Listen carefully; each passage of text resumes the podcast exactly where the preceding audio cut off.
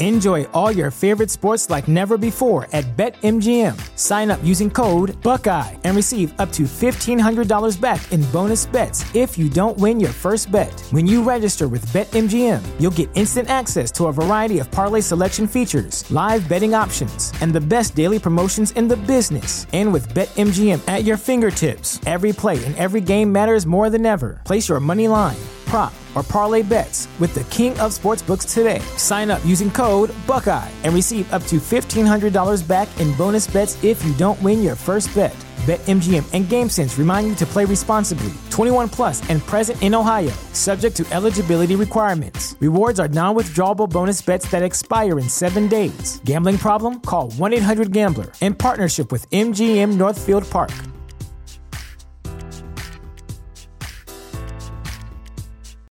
You know how to book flights and hotels. All you're missing is a tool to plan the travel experiences you'll have once you arrive. That's why you need Viator. Book guided tours, activities, excursions, and more in one place to make your trip truly unforgettable. Viator has over 300,000 travel experiences to choose from. Everything from simple tours to extreme adventures and all the niche, interesting stuff in between. So you can plan something that everyone you're traveling with will enjoy. Real traveler reviews give the inside scoop from people who've already been on the experiences you're considering. So you can plan with confidence. Free cancellation helps you plan for the unexpected, and 24 7 customer support means you can travel worry free. Download the Viator app now and use code Viator10 for 10% off your first booking in the app. Find travel experiences for you. Do more with Viator. TheChairShot.com. Always use your head.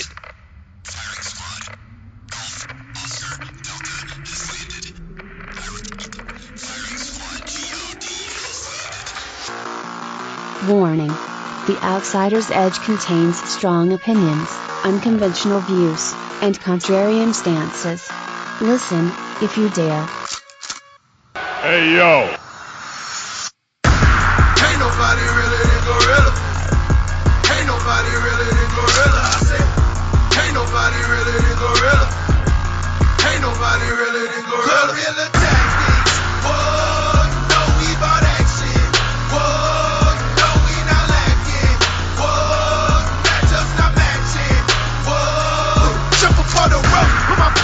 your face. No, we ain't tapping out, but y'all ain't but this way. Whoa, Gorilla tactics. Ain't nobody As we are brought in by the fire tones of the Tongans, with whom we give all deference to, I'd like to welcome you to another episode of The Outsider's Edge.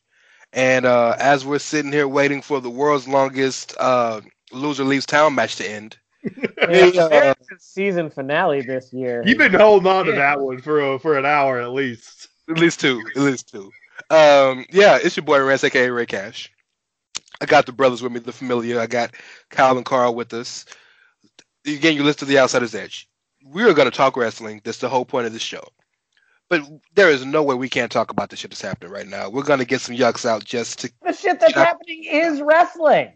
Politics is wrestling and a half. First of all, And, it's, and it involves a, a WWE Hall of Famer. Gerald Brisco. heels. Gerald Brisco had the greatest tweet of the night. He was like, "Looks like I'm not the only uh, WWE Hall of Famer who's about to lose their job this year." I saw that. I saw that. Oh, I saw But I don't- And the, and the funny thing is, he would actually be the third if you count Kurt Angle. He did get laid off, or he got furloughed at least, I guess. I, I don't ever want us to be the po- political show because I un- I maybe more than my two co-hosts understand that there is some catharsis in keeping some things separate. Everything can't be kept separate. It cannot be. But there is some catharsis in it. However, there are some times where you just cannot ignore the obvious. So I cede the floor to you gentlemen, and then we'll get to the wrestling. man. So, do you want to go first, Kyle, or should I? Carl, I'm gonna let you go first, man. I'm gonna let Okay. you go first. Okay, so first of all, the interesting thing about us recording this is that literally, as we're all speaking, and I'm not saying it's going to happen, but as we're all speaking, the election could be called while we're talking, and I find that to be great in a lot of ways because it's it's twofold for me because I've been stressed about this shit all week. The last two days, my computer has been on Google Live election results it never stops. I'm refreshing the page. It refreshes on its own, and I'm refreshing the page. Okay. I'm not gonna. I don't have to get into my political beliefs. If you guys listen to me enough or see me on Twitter, you know where I'm at. But the beautiful thing about tonight is, for me, I'll be honest. I didn't necessarily want to do the show because I was I've been so stressed out and I've got a lot of anxiety about this. But we've been talking for like two hours before we even recorded this damn thing. couldn't resist the dulcet tones of the Golden Lovers. exactly. And it has been so great. And like I'm not even paying attention. And I feel like if one of you guys was just randomly like, hey, they just called it, I might just scream into the microphone in happiness. So it's good to get your mind off of this nonsense. And if you've been paying attention to what's been going on, I would hope that most of you have, because even though we are the laughing stock of the world right now, it's still kind of important. Um, you would know that, like, even if tonight doesn't, even if tonight is the end, or if it's not, it's probably far from over. And so I think that um, it's just crazy. It, it really feels like it, like you said, when you try to make that connection with wrestling, it's like the uh, loser leaves town match There's, Uh, yeah. might- we're hoping there's not a dusty finish. Exactly. well, here's the other thing about that. Like with a loser leaves town match, the loser always comes back to town at some point. That's a good point. That's And good so point. that's kind of where I'm at. You guys know my concerns personally. So I just, I'm very like, I'm like, I've got a lot of like, there's a lot of feelings going on. And of course, I've drank a lot of them away, but that's kind of, uh, you know, um, it's an important time in our country. It's an important time for a lot of people. So uh, we're hoping for the best. Um, I would say regardless of who you voted for, but I would be lying if I said that. So you know, hey, hey, vote Jorgensen, right? yeah, vote Jorgensen So- to make everything muddled and fucked up. Appreciate that. No diss to the Jorgensen. No diss. Eh, First things first. First things first. I will say this. There were 115,000 coronavirus cases in the United States today. correct. There were another 1,100 deaths today. Crazy. Um, so like, while the president is cutting, uh, is working himself into a shoot um, on national television, Well done. um, you know, before Vince Russo comes out and fires his ass, um, the pandemic is still happening. The economy is still tanking. Are you sure? I heard it was going to be over after the election. I don't know. I mean, I don't know. I think that might have got lost in the bleach. Oh, Uh, oh, well Um, done. Well done. but like, in all seriousness, though, like this is so fucking fitting for this entire presidency. From the false declaration of victory to the like creeping vote counts. Like the vote count in Georgia is separated by like 2,000 votes right now, and there Yep. are 16,000 votes left to count. And they're almost all from Atlanta because Black America is here to save our asses. A Town, stay down. Oh, it just hit me. It just hit me.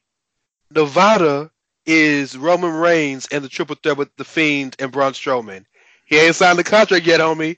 He sh- but he gonna show up and win. Nevada is Ibushi in New Japan before he signed. Good point. I might win, but I bet you I'm gonna show up and be in your main event, bitch. I feel like Georgia is like getting ready to make the hot tag. You know what I mean? He's he's he's uh um oh my god. He's the face of Oh. Farrell. Why do I forget Ricky Morton? Georgia attacked got the the other- spot. Who is the other member of the Rock and Roll Express? The Rock and Rolls. It's Ricky and Robert. Robert Gibson. So it's Robert Gibson. It's coming. Uh, but um, no, it's just so fitting and it is hilarious. But yeah, politics is wrestling, especially when the politics involves a WWE Hall of Famer and like his supporters, including a really fucking stupid future Hall of Famer. Can we talk about that shit for a minute? I'm gonna read the Uh, tweets. I'm gonna read the tweet. So Got y'all, receipts. so we got some receipts because like we got a call to the stand here. We got to bring to task. Um, one Christopher Jericho. Um, Call, call that bitch by his name, Chris Irvin. Like he's not Chris Jericho right now. This is Chris Irvin talking. I thought it was Irvine. I'm, I'm not going to give him the respect of calling him Irvine.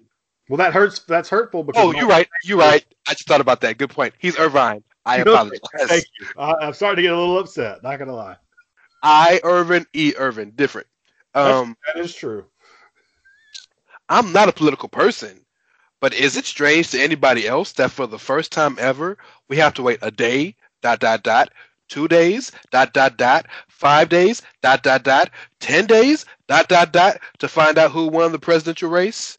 When I tell you that I ain't ne- I I haven't seen more people dunk on motherfuckers since LeBron dunked on Jason oh, Can we Terry. just, but like, but first of all, first of all, first of all, first of all, first of all, motherfucker, you ain't a political person. You donated like the max contribution three times in the last six months to the Trump campaign. Ain't no not a political person in that shit. You had Don Jr. on your fucking podcast. Ain't no not a political person on that shit. That's number one. That's the first of all. I ain't a fucking political person. Ain't political my goddamn ass. Second of all, isn't it strange? Motherfucker, you came in as Y2J.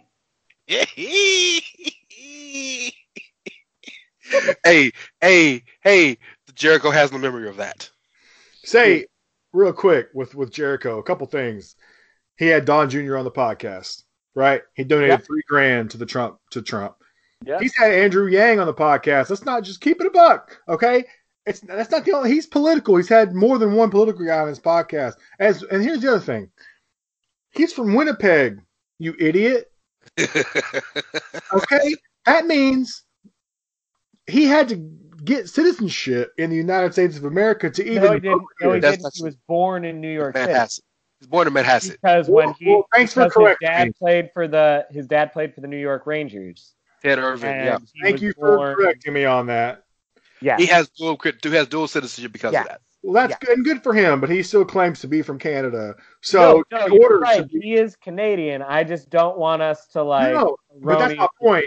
My, my point is that, like when you and that actually kind of helps me a little bit, I guess, because when you claim to be from Canada and then you act like all of a sudden you don't care about United States politics, even though you've been donating to campaigns and having political figures on your podcast, we all know you're full of shit, and that's why you got dunked on by like everybody When I CM mean- Punk dunks on you, with SpongeBob. deserve no to be dunked on. CM Punk with the jokes. With the jokes. I love the new unfiltered Phil because like he's an asshole and a piece of shit, but like he owns it.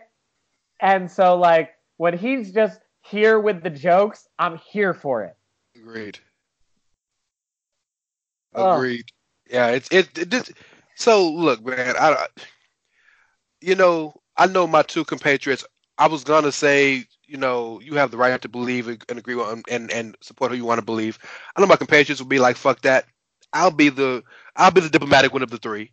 However, um, I think there is a time when I think everybody can agree or feel that there is some necessary change.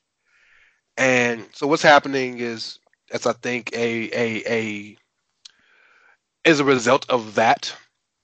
And then when you say stupid shit, like Jericho, he certainly and clearly did that to just be controversial and stir up shit. He did well, and also to score points with that His like base. conservative intelligentsia. Yeah. But like, what's fucked about it is so Carl, you were mentioning how you were you've been really nervous before we started the show and everything, and a big part of the reason you've been so nervous is because the sitting president, who is clearly losing right now, Yeah. this election is openly trying to question the legitimacy of the election and potentially inciting violence. Yeah, he's galvanizing his supporters. And so when Jericho's making these tweets with bullshit, that is potentially fueling the fire of inciting actual legitimate violence. Absolutely, Just fucking Stand back and stand by. Yeah, and The, the thing, uh, the people that I feel like, I know people know this, but I don't know that they take it seriously so much. Is that words have power? We we always, you know, like people always say, like, well, actions are louder than words, and I kind of disagree because words perpetuate that shit. That p- words are what lead people to action. You know, you don't just wake up one morning with no knowledge and are like, fuck it, I'm gonna go do this. Like something has happened. That's why when you see crazy things go off in the United States, you always find like some dumbass manifesto or some crazy shit like that. Words have power. The things you read, the things you put your mind on, and the things you focus on matter. And Jericho, no matter what he was trying to do, if he's trying to be a gimmick, which he's not, first of all, but if he if that's what he's doing in this particular playing off of that audience that he has, it's dangerous. You know, especially in the wrestling community where you've got I mean a lot of people in the wrestling community are are conservative. Let's just be real about it, you know? One hundred percent, one hundred percent, and they're quiet as shit tonight. You know what America reminds me of, y'all? And then let's move on. But America reminds me of like a really shitty reality show, That's fair. right? Doesn't America kind of remind you of like the first few seasons of the Real World? Well, it's like everybody keeps saying, "Are y'all ready to watch the season finale of the United States?" Like, I no, mean, no, it ain't no. a joke. More It's you know, that, no, it's more simple than that though. You know what America is? America is Thanksgiving twenty four seven.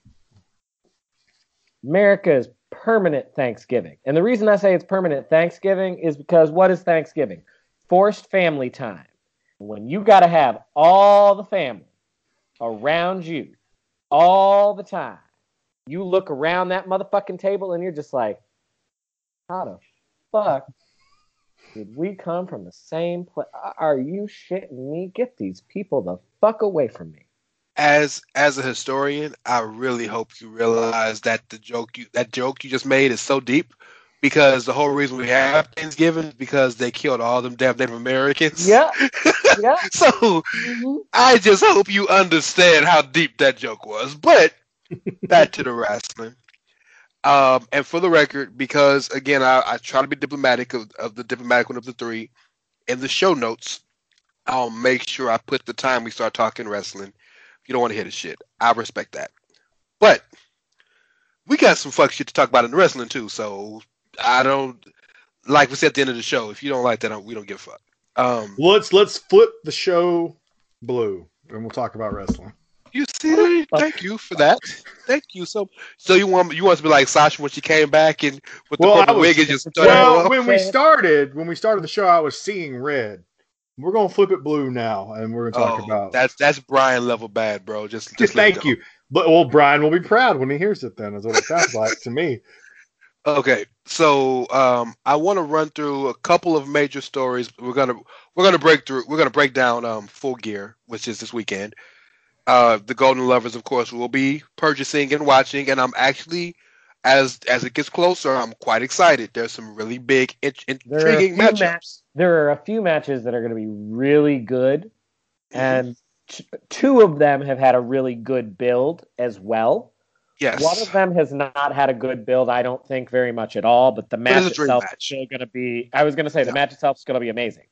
Yeah, and um, and even res- with respect to the way it was it was set up, Shida and Nyla's going to be great. So it's going to be some I good mean, matches. Cody Orange versus- Cassidy and yeah, Cody Cody, and Darby. like that'll be a good match. Orange Cassidy and, and everybody's favorite Dark Order henchman Jo- John Silver.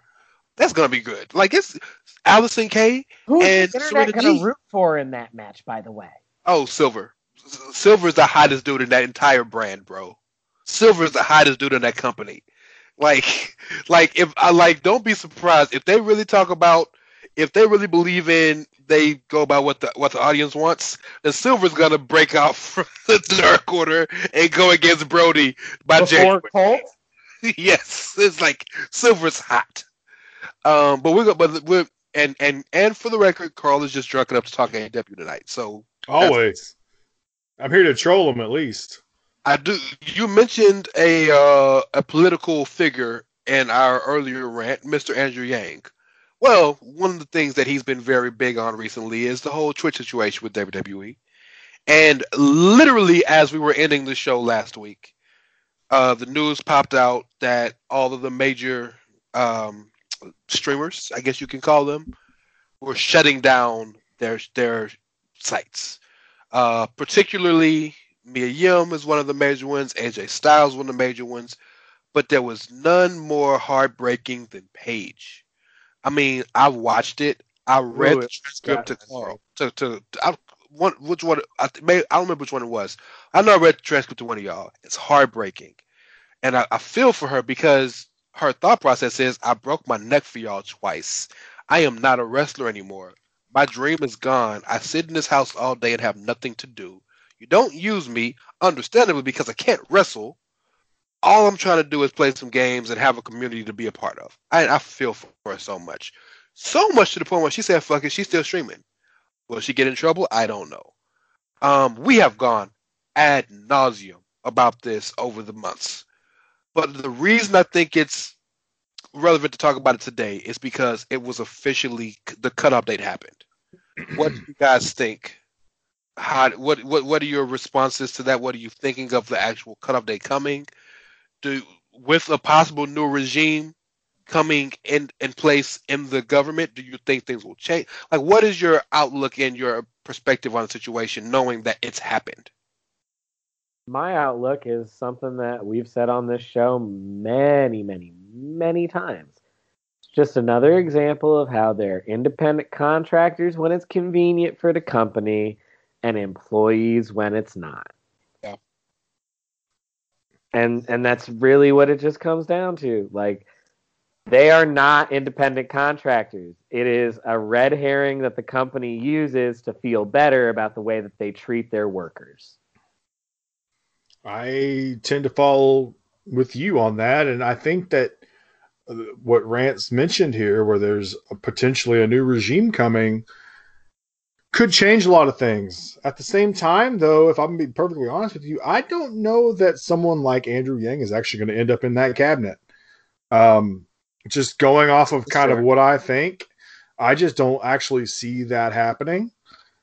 Um, however, I think it, I, I do think it's important that we understand that there's a lot of people out there I've noticed, and I've, I've kind of been like, you know, I'm in my social media circle, I see a lot of good and bad, but like Paige is a kind of a polarizing figure, and that she has chosen to kind of like be with people who maybe not aren't so great in terms of She's made horrible personal decisions. Just leave it at correct. And so she doesn't seem to get a lot of sympathy, but and that's fine if you don't want to give her sympathy for that, but like it doesn't just because you don't want to give her sympathy doesn't mean that her point isn't valid.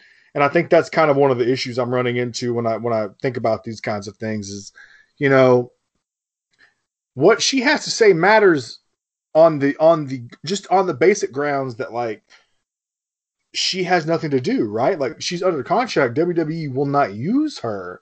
Would she be as upset if she was even being used? I don't know. Like someone like AJ Styles, for instance. Well, if he has to shut down his Twitch, okay, but he still gets to be on TV. He still gets to compete. He still gets to do the things that she doesn't get to do.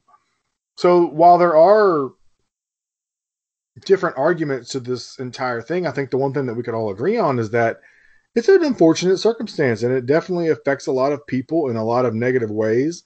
And like Kyle said, it's it's it's it's you're an independent contractor when it's convenient, you know, and that and I think that's the biggest problem that I have with the whole scenario. Well, I I mean, I still before I'm sorry, Rance, before I let you Okay. jump in, I just I still will maintain, you know, the hill I'm gonna die on for the wrestlers is not Twitch. The hill I'm gonna die on for these wrestlers is every single one of them should have health insurance. Right. Yeah. But it is still bullshit. Like it just is. Like you can't have it both ways. And that's what they try to do with the independent contractor rule.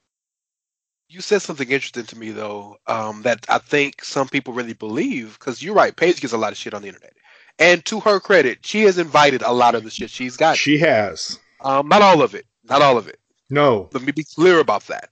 But there was some things she's done willingly and knowingly that she's invited. However, that's got nothing to do with this. But it is unfair to hold her with to the same standard as somebody like AJ Styles for multiple reasons. Number one, even if she was brought, even if she was a commentator every week, if she was a general manager every week like she was, if she was a manager, if she was on TV every week, Paige grew up as the daughter of wrestlers. She is the younger brother of two wrestlers. Her mom wrestled with her six while she was six months pregnant. Like Paige was born and put on this earth to wrestle. That is what she was. That was what was her calling in life. Yeah. So nothing will ever replace that for her.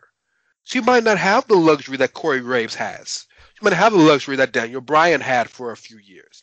She might not have that luxury that some of these people have, right? That those those other situations um, quench that thirst for longing or for um, completeness, right? Twitch, she even acknowledged, doesn't doesn't quell it, but it, it is it is the thing that she is interested in now that gives her something to do, that gives her a level of enjoyment. And we haven't, none of us three have talked about this in this current situation, but given the fact that not only can she not work work, but we're in the middle of a pandemic, so it's not like she can go hang with her friends. It's like she can go back to England and, and, and be with her family. She's stuck in a house with her, her shitty ass boyfriend, and her big ass dog. What else can she do?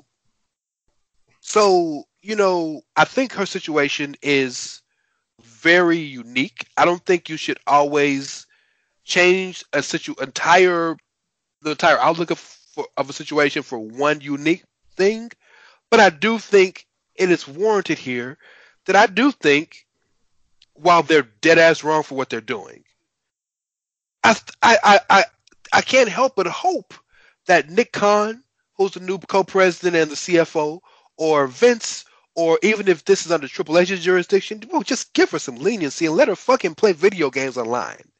Like as I've told you guys from the very beginning, I understand Cameo and I actually agree with WWE on shutting that shit down because they already had a stake in the game in that world.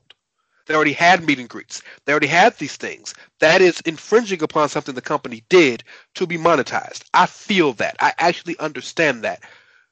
Ain't nobody in WWE ever gave a fuck about some video games but Xavier Woods. True. So that this has nothing to do with your bottom line. They're not infringing upon your eh, your intellectual property.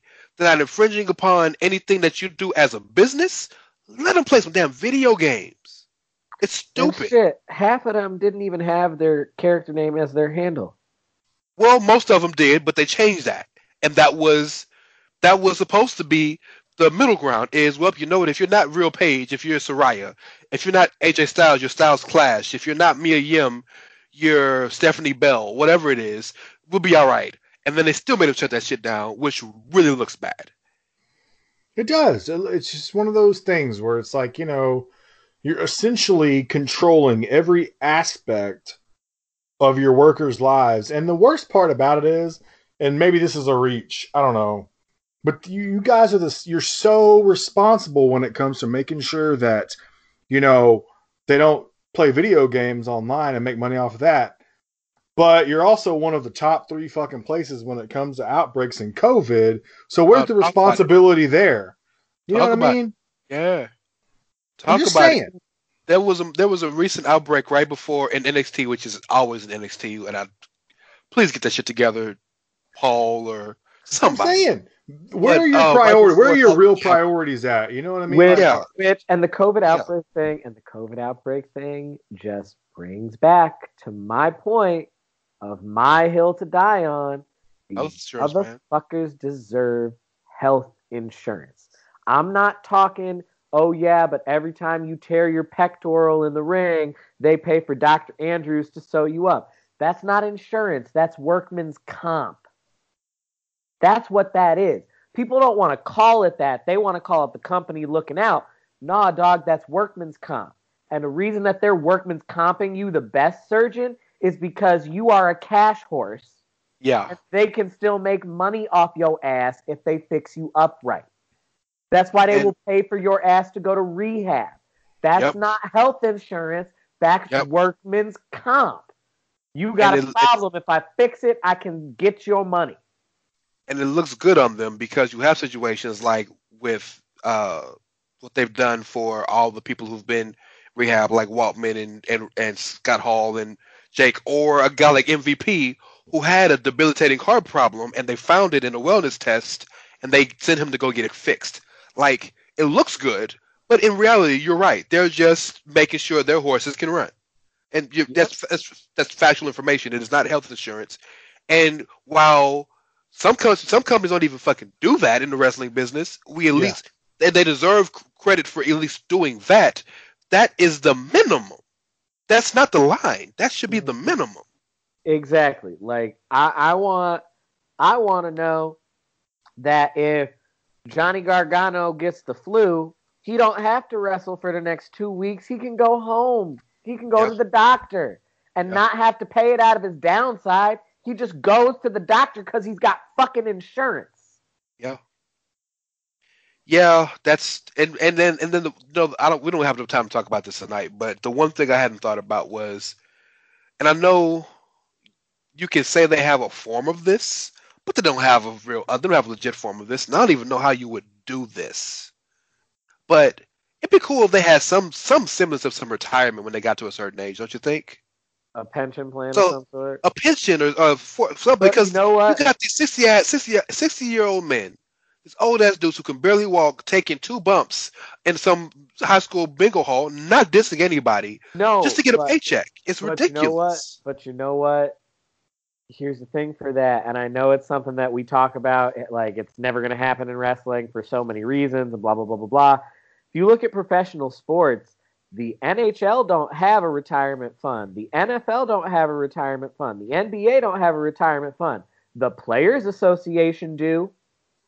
Well, what did we say last week? If if SAG would just bring them on, a lot of this would be quelled. Well, that's what I'm saying. And so, like, and- that's like really what it comes down to. Like, retirement plans are generally offered by the association, the player association.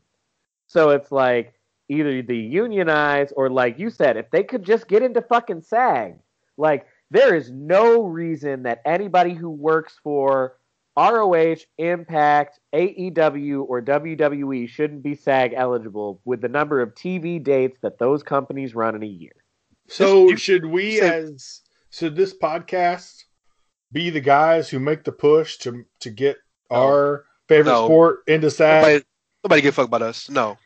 Uh, no. hey, listen, I'm just trying here. I'm just trying to. I know. mean, look, maybe you want to tweet. You you know what? You have the password to the to the Edge Twitter. You tweet that shit. You go ahead, have fun. And, and this this may be the elitist in me, and I'm not an elitist, but fuck it, I may be a wrestling elitist at some point. But fuck TNA and Ring of Honor. Just make it WWE and AEW. They're the only ones that got real television bookings. Well, so like, Ah, I saw here's John E. thing. Bravo get shot on television. So Don't don't no, get no. me charged up, bro. Not no, tonight. no, but here's the thing. Legitimately, here's the thing. Here's the thing.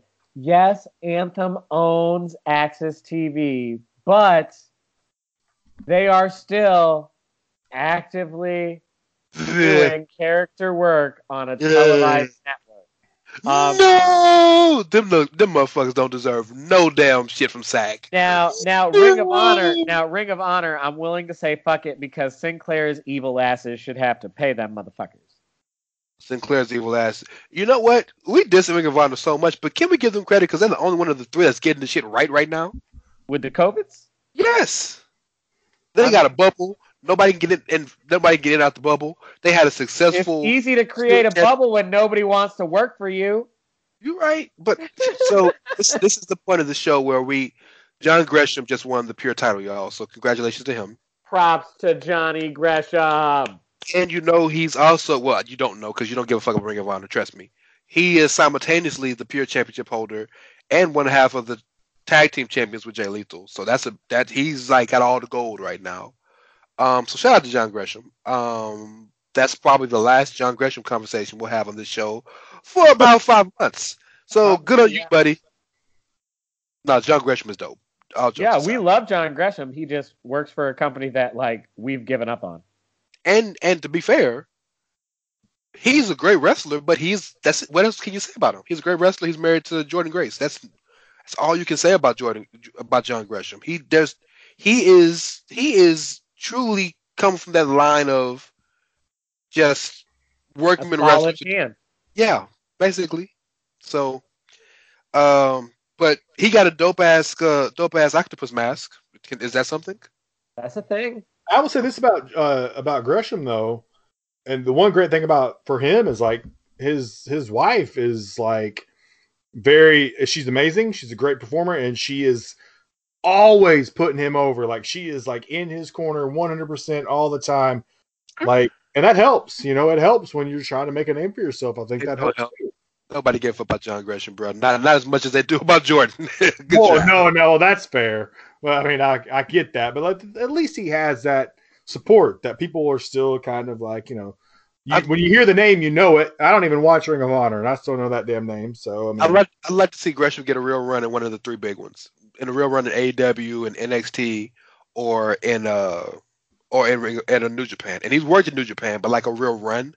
sure. I think that'd be dope. I think that'd be dope because those guys would get something out of him, and at least if he's in New Japan, he can. That gets over in New Japan. Yeah, absolutely. Absolutely. So, and I mean, they uh, could always use juniors. Well, God knows they need juniors because, like, I, I'm I'm so sick of seeing El Despy wrestle on my damn television screen. Like, I don't need to see Des- I don't need to see El Desperado and Bushi wrestle every damn show. I don't need it, bro. I don't need it. I can only Kyle watch Bushi got choke hurt. someone. I can only watch Bushi choke someone with his T-shirt so many times. I'm saying, like, Kanemaru got hurt, so that's another junior they got. Maybe when LP and Robbie Eagles can get back, that's some diversity, but like something, bro. Please. Um, so that's that's the one sad thing we start with. The other sad situation, um, that's another continuation from last week is Kylie Rae officially retired this week. Also admitted to you know struggling with mental health issues, and like we wish her all the best in her continuing battle with that. So hold on. I and this this is and she you're probably right. But this is the thing that we as Americans do. We assume things. She never said it was a, a, a mental health issues. She just said I am currently unwell. She might be physically sick. Oh, that's true.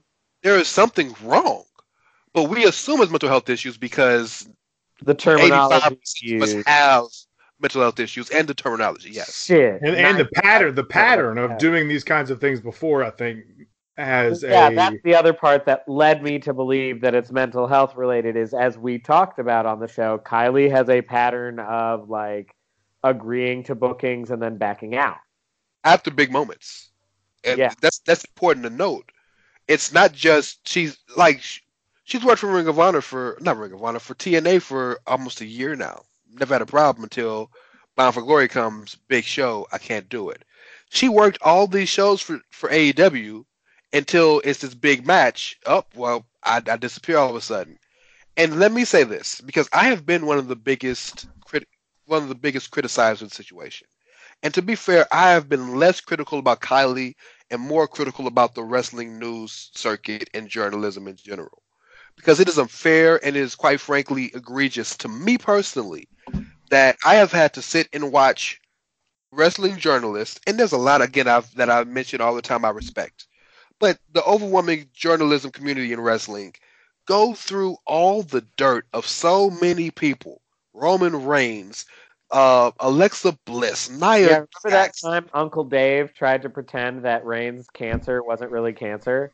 or or tell Roman the type of medicine he was actually taking. Like Yeah. these are things that are at he that, that are that he's actually done, and other people Why are have. people to- paying more for his shit rag than the network again? No, no, because toilet paper was at a premium when the pandemic started. I don't know. um, but but so so that bothers me because we can do that for these people, but motherfuckers can't ask the question why is Kylie Kylie jump like going out of going out of going just disappearing? And I've never had a problem with Kylie whatever she had to do as long as it was good between her and the company, I I have no business having a problem with it. But it's not fair. Everything I am a very much an equalist. Things have to make sense. It has to make sense on this end and that end from my mind, from me. Now that we know more, maybe maybe I jumped the gun in that the wrestling journalists knew she had some mental health issues or knew she was physically sick and wanted to protect her. If that's the case, then I will apologize to them. But by and large, I bet money that ain't the case. And because she's so nice to every fucking body, because she's one of the nicest humans you'll ever meet in your life, she is legitimately, she is who she says she is. She is one of the sweetest human beings in the business you will ever meet, you will ever come across. She is that genuine that they gave her a pass. And she deserves it, but it's just not fucking fair to me. So I think this is much a, a whole. I think this is a bigger admission, admonition on the journalism business as a whole.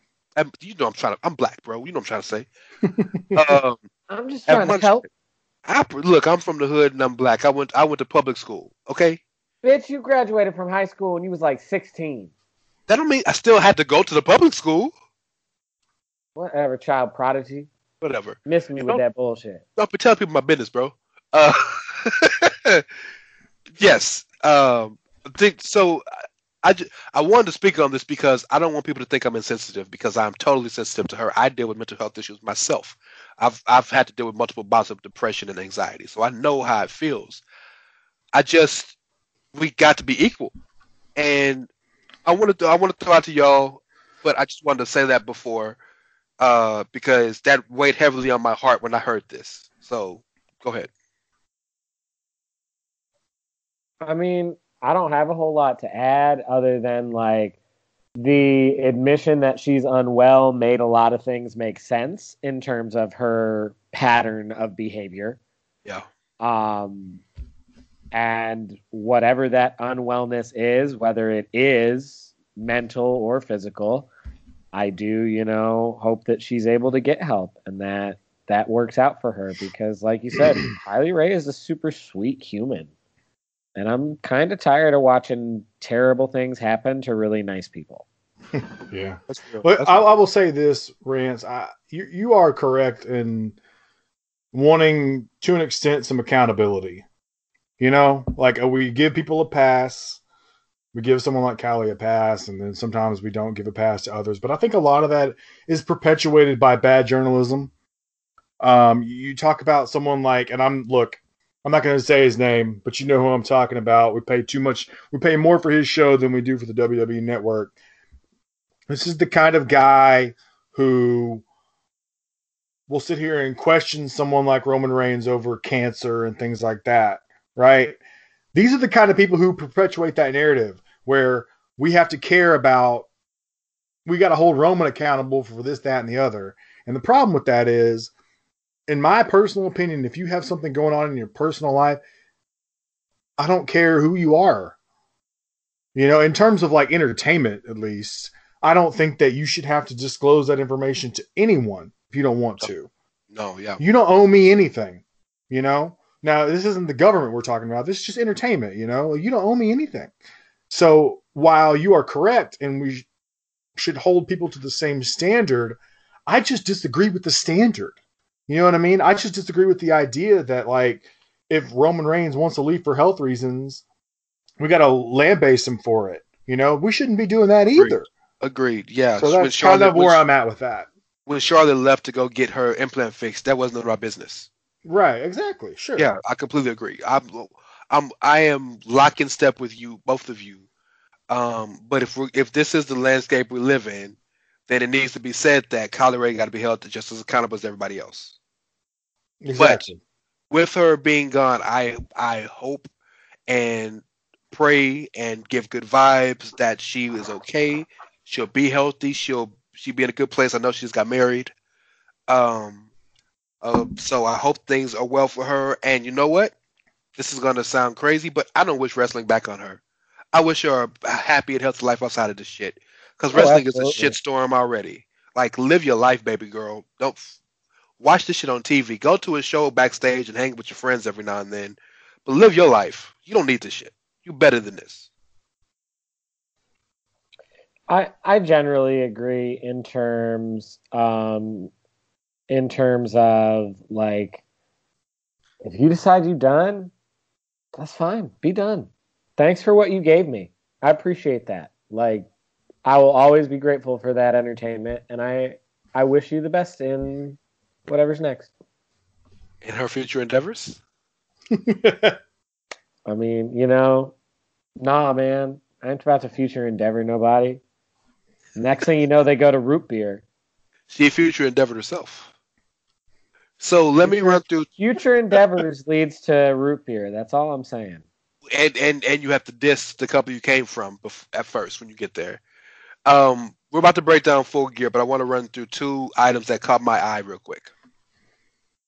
The first one is uh, you saw that they're gonna they're they're gonna do a Last Dance esque documentary series on Stone Cold.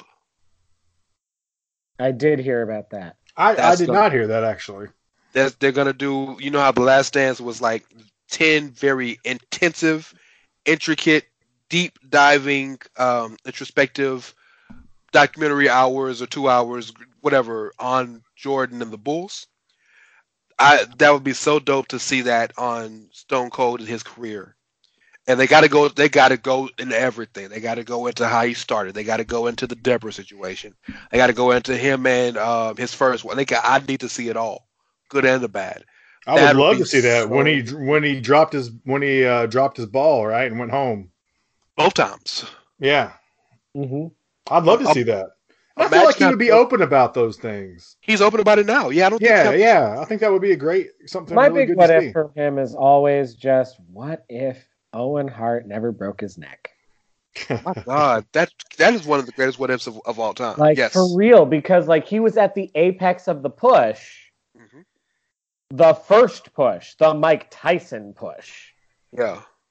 when his neck got broke. Yep. Yep. Can you imagine though? In the next two years, we have uh, the Vince McMahon documentary series and the Stone Cold Michael Jordan esque documentary series coming. Hey man, that that's that's the kind of stuff. I mean, you and all three of us grew up in that era, essentially. Like that's the kind of stuff, especially with Stone. You know, Vince McMahon is his. That's not an era necessarily, but Stone Cold for sure is. That's an era for us. You know, we grew up watching that shit and being very like intrigued by everything that happened. So a Stone Cold doc. I mean, I'll watch all ten episodes. I promise you. You know, I have a good time Talk- with that one. Talk about diversifying your portfolio.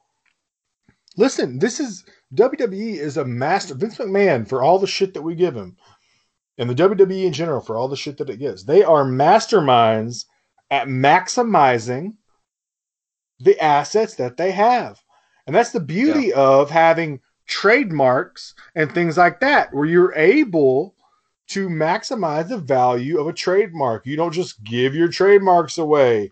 You know what I mean? You say, "Hey, look, I own this property, and now I can use it." to make money. Y'all I mean, keep alluding to shit we Cody talking Rhodes. about later. Did bargain Cody Rhodes his name back? I'm saying like y'all keep y'all trying to journalism too early. I Well, I got I one more thing and then we can do you that. You guys brought me onto the show and let me drink before we started. That's your own fault, okay? we we we've never let you drink, sir. You just drink. I don't do those things. Yeah, Fake two two two bebés. That's that's Spanish for you drink. Um, like I don't get no love for my Spanish. Forget y'all. Um, I mean, the other it took. I was like mentally processing. Like, wait, did he say it right? Yeah, I guess that's right. two bebés, yes, yeah. Yo beb yo bebo, two bebés, el bebé. Your your accent is just really. I'm Houston. from I'm a black man from Houston, Texas, dog, from the hood. Give no, me a no, break. no, no, no, no. You from close to the border, motherfucker? You better learn. Understand something. Houston's close to the water. We ain't close to the border, bruh. Bruh, bruh, I'm in South Carolina. You closer to the border than me. I don't bet see you point, got sir. a lot more Spanish speakers in your neighborhood than in my neighborhood. This is fair. This this is a lot. This is very fair. This is very fair. Um, okay. The other thing, real quick, and I know we, I know people shit on retribution all the time, but I I, I need I I need to have a moment to talk about Mustafa Ali is the man. How amazing! Give this motherfucker the raise of all raises. He is single-handedly making this shit work. Mustafa Ali explained this week why Retribution, why they all have stupid ass names and masks. So good. So it's good. so good. Let me let me explain it to you, right? And he's he's he did a backstage promo, but I'm reading the transcript from um from Raw Talk after Raw, right? So uh they were talking. So Charly Caruso and R Truth, who's the co-host, you know he's gonna say some funny shit. They're Yeah. they were making fun of the names, and Ali said, "You're gonna make fun of the names." That's real funny coming from a guy named R Truth. Then he said, Let me tell you why the members of Retribution look the way they look and have the names they have. Imagine being judged by your name. Imagine being mocked because of how you look. Now, imagine a guy named Mustafa Ali. It's important to note, not Mustafa. We've been saying that shit wrong. It's Mustafa Ali. That gave the members of Retribution names and masks so that they can feel what he feels. So that they too can be judged by their names and how they look. It's a crazy concept, isn't it? That shit is so dope, bro. Oh, it's so deep. It's so deep. I feel like he America's probably. not ready for it. Let me put these it this way. Not ready for it. I'm gonna be honest with you. I feel like he probably came up with that himself. Oh no, He all of this. came up with There's that no way. stuff. There's no way Bruce Pr- Pritchard was in the back going, "Oh yeah." you know what I mean? That's No the way. What that what that tells me is that he got that Sami Zayn New Day level of trust. Mhm. And they're like, you go out there, you do it, big dog. We trust you. Yeah, because he's gonna have to be the one to save this. And I'm not Yes. saying that retribution is. A lot of people are like, "Oh, it's been terrible from the beginning," and I disagree with that. But it's definitely floundered. I, I think we would all. I, I would like to think we all just agree on that. So he's got to be the one to kind of like, you know, I fix draw a lot of parallel with Retribution to Dark Order. I know you don't watch Root Beer, Carl, but um, so like Dark Order was just for Carl's benefit. Dark Order is the faction, and like when they started, it was this really big deal about like who is the Dark Order, what is the Dark Order, who is the mysterious leader, because they did a slow ass reveal because they rushed the stable out without knowing who was going to be the leader? Yeah. Yes, they just booked. Oh, we want to have this stable. It's going to be the Dark Order. This is what They it's going to be about. like you. And well, the, and so then like they finally signed Brodie Lee, and it's Right. just like, oh, perfect. We're going to make you the Exalted One. And at first, people were like, "Are you fucking kidding me? Uh, fucking Brodie Lee for real? Blah blah blah." But like, as it turned out, he saved that stable, he saved that gimmick, and he made that shit real fucking interesting.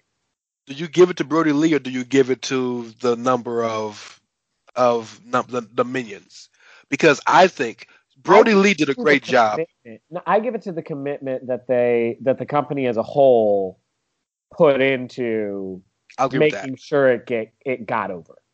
I'll agree with that. But I think when it was just Uno and Stu Grayson, who on the Indies they had that same gimmick esque as Super Smash Brothers, but you can't use that on Right. TV Right. clearly. Um, so I I thought it was dope, and Uno kept talking about there's a higher power or whatever he called it, right? It was teased that it was Chris Daniels.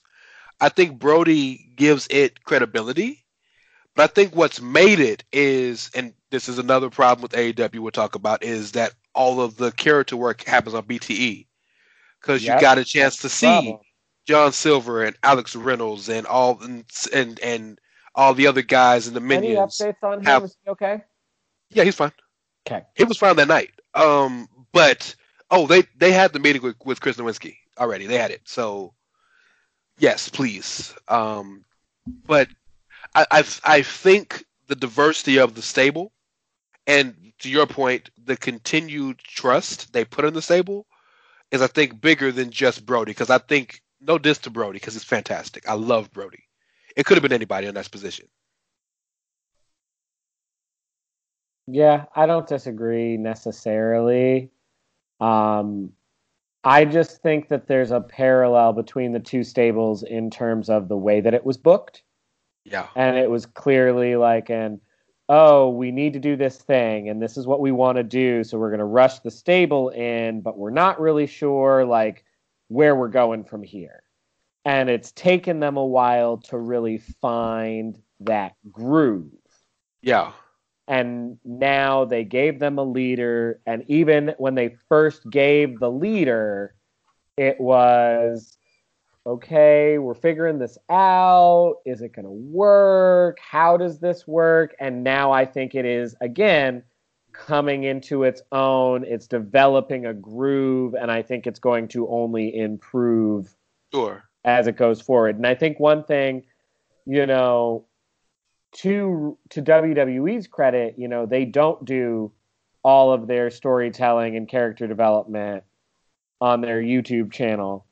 But at the same time, they did have this fire ass character development moment that we're talking about right now on Raw Talk. Sure, but he may but he'll bring it up on Raw. I mean, It'll it'll it'll be shown on Raw. They don't show shit from BTE on a on on that's Dynamite. that's fucking facts. It's kind of infuriating. and and and the just to kind of put a bow on it, the one di- the main difference to me is is that Brodie anybody could have been the the um anybody could have been the leader of Dark Order. Brodie just made it his, right? Everything about Retribution made sense, and it had to be Mustafa because of the hacker, because of the lights, because of how they came into the to the ring. Like so much of of it, it would if it would have been Mojo Rawley, you'd been like, bruh, chill would have been, been you know Kevin Owens, but like man, but ev as soon as it was Mustafa, you were like, aha, know what I mean? I like Mustafa's little Easter eggs everywhere. He's so he's so good, dog. Like, I I truly think Jumpin' Tucker was so great. exactly because of the Otis thing, because that's how this all started. I truly think that this is the type of shit that can get him a legitimate world title. Uh, um, um, maybe not a, a win, but a world title. He'll have. Yeah, like like I'm talking like a sequence, like a month's worth. You know, like I really think he could get that out of this because Vince loves when you make shit out of nothing, but when you make shit out of nothing the way he wants you to. He don't want you to Zack Ryder it and do it outside of his purview. Mustafa's making this shit work underneath his purview. You know what I'm saying? And while that's bullshit in his own right, Vince likes that shit. So, yeah. Thoughts, Carl? Hey, what's going on? No, I agree with you guys on that stuff though. But for real though, like Mustafa is a little bit behind the eight ball in general. You don't have to What? give no thoughts. I was shitting with you. No, I was just gonna say though, for real though, like he's a little bit behind the eight ball because you know, like he essentially got thrown into this thing that's been floundering since the beginning. I mean, I imagine there was. I mean, I know like you might disagree with me on this, Rance, but like I do.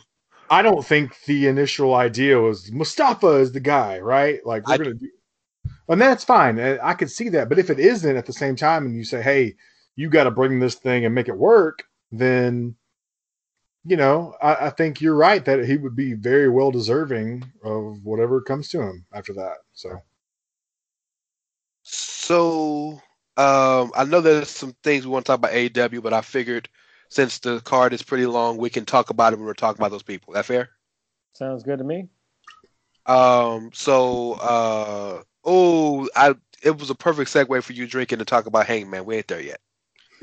um, so full gear this Saturday in Jacksonville, um, Daly's Place. As always, I start from the bottom up.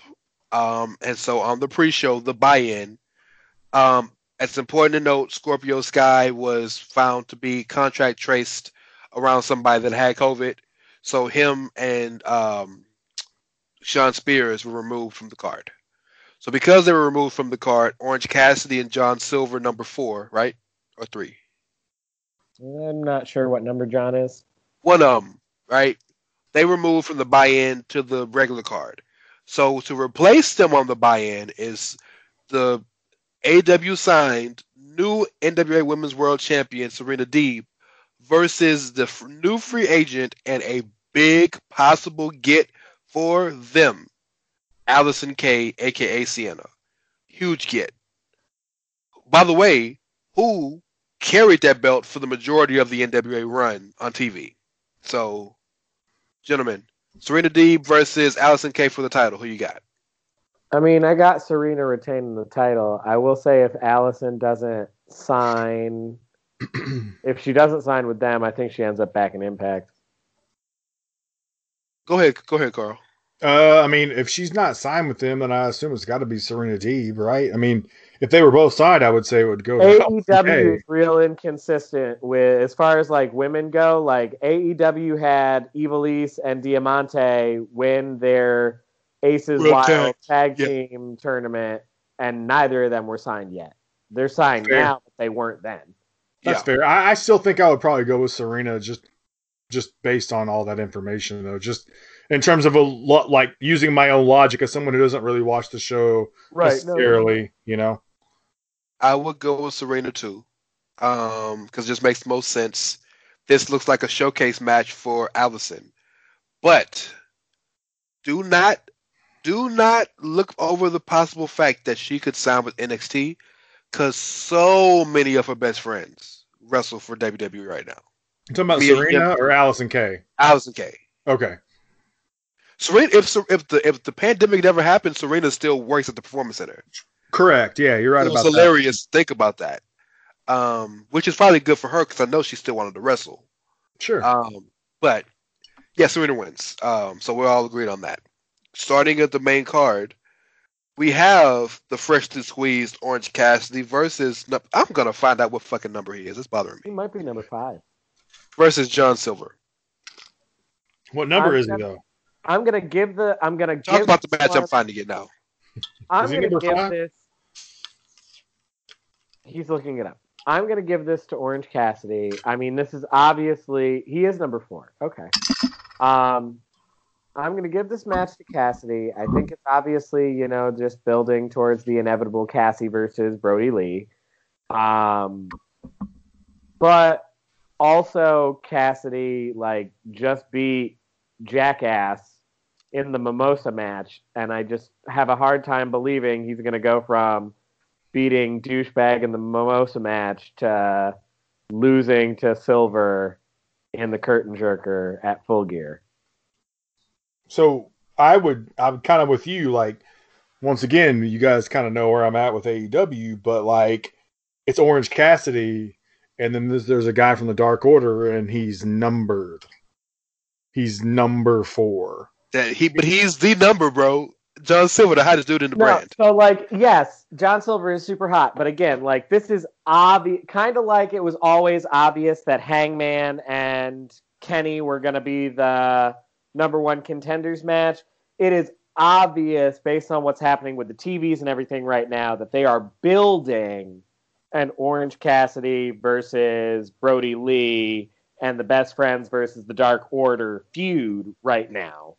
And this is just like kindling in that feud. You're so good because that's why that's why John Silver's winning this match. You're so good, sir. Well done. I'm not good at all. Kyle's great, like you said, but I'm not good. I just assume, well, he's Orange Cassidy, and the other guy's, well, he's number four. No, that makes sense. That the conventional wisdom tells you or- that Orange Cassidy should win this match pretty convincingly. However, I feel I feel a swerve coming, and I feel that some Dark Order shenaniganry is going to happen. So the difference, see, the difference in our projections is when we think the shenanigans happen. You think they happen pre-finish and it's a dusty finish and Silver gets the win. I think Orange gets the win and there's a post-match beatdown. As you drink orange juice right now, well done. No, it's pineapple juice. That you keep man, keep the illusion, bro. Kayfabe. God, A lot of Killing the business, Kyle. Thanks a lot of these people.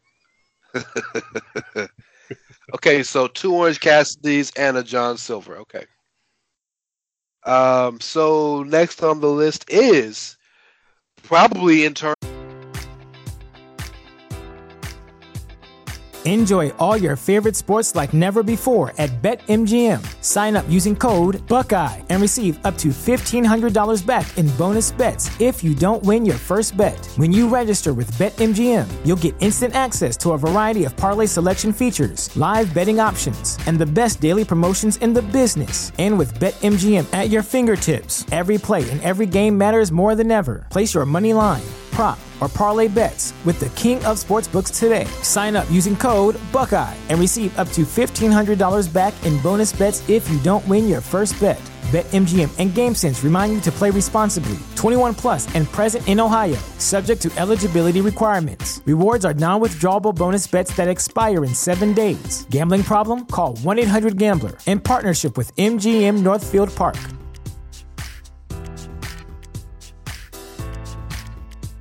Support for this podcast and the following message come from Corient. Corient provides wealth management services centered around you. They focus on exceeding your expectations and simplifying your life. Corient has been helping high achievers just like you enjoy their lives more fully, preserve their wealth, and provide for the people, causes, and communities they care about. As one of the largest integrated fee only registered investment advisors in the U.S., Corient has deeply experienced teams in 23 strategic locations. Corient has extensive knowledge spanning the full spectrum of planning, investing, lending, and money management disciplines. Leverage Corient's exclusive network of experts to craft custom solutions designed to help you reach your financial goals, no matter how complex they may be. Real wealth requires real solutions. For more information, connect with a wealth advisor today at corient.com. That's C O R I E N T.com. Corient.com. In terms of name recognition, name recognition, one of the biggest matches on the card.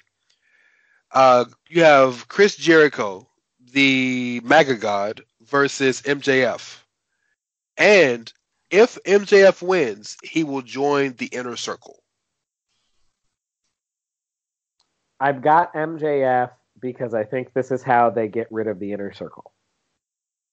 Oh. I think this is the company's way to nuke the faction without, like, yeah. yes. Okay. Uh, I'll go with Jericho because, well, we got to further that story. It's all about the story. Yeah, know? but I think the way that that story gets furthered is MJF joins the inner circle. If this match ends with him not allowed in the inner circle, then they have no real reason to continue interacting aside from like one feels slighted, especially because on Dynamite last night, at the end of MJF's match, Jericho was on commentary, and at the end of MJF's match, he just straight up tackled Jericho because Jericho had called him soft. Now, Jericho's acting like he likes it because, you know, I need that aggression. That's exactly what I need in my stable. But this just feels real like Randy Orton joining the Wyatt family beginning of the end. I think that this angle ends with the implosion of the inner circle and Wardlow beating the dog shit out of MJF finally. Which is what we are here for. Two points. It's MJF who's going to win. Two points. To to your point, uh, Carl. Um, you were talking about uh, I forgot what the fuck your point was, but I have two points. Number one, MJF ain't won a big match on on on a pay per view in a while. Nope, sure hadn't. Oh, the second your the second point is you were talking about the story, right? The AEW does not extend stories pay per view. They don't. The- And they also admittedly Well, that sounds on terrible. Maybe that's why I don't they watch it. also admittedly on record now don't give a shit about story, story, story. Apparently, they about just, War and Peace, yeah. But every match on this card is about War and Peace, except for the Women's Championship. But we'll talk about that. Bullshit ass fucking statement. Um, why do they keep giving Cody a hot mic? because Cody is EVP, he pays the bills. Well, he doesn't pay the bills, but like, Tony Khan he- pays the bills. He just makes sure that Cody makes all the choices so he don't have to work. well, so yes, that's Tony something, busy right? wanking dogs. Oh, here we go. I thought we could get away with it for one night. You know I'm never Um, gonna let that name get mentioned without making that joke. Never. I gotta pop the boys. Man, I Ricky and Clive are popping hard right now. Um, but yeah, I think it's important to note that these stories don't carry on over pay per views. Um, Cody and MJF was one of the most personal feuds we've seen in years, and like MJF won and then never talked about it again. You know, like all the shit that MJF was doing. still wears the ring. Yeah, well, he won it. I fair. know, but that's what I'm saying. He wears the ring, and they don't even acknowledge that that's how he got the ring. Yeah, exactly. Um, so I, so I, you're right. I see MJF winning to change the story, and yeah, I see the implosion because please, baby Jesus, only eight pounds six six ounces, ain't spoke a word yet. Please let Proud and Powerful be on their own again. And my dog Sammy, like, Eh, fuck honesty, that dude.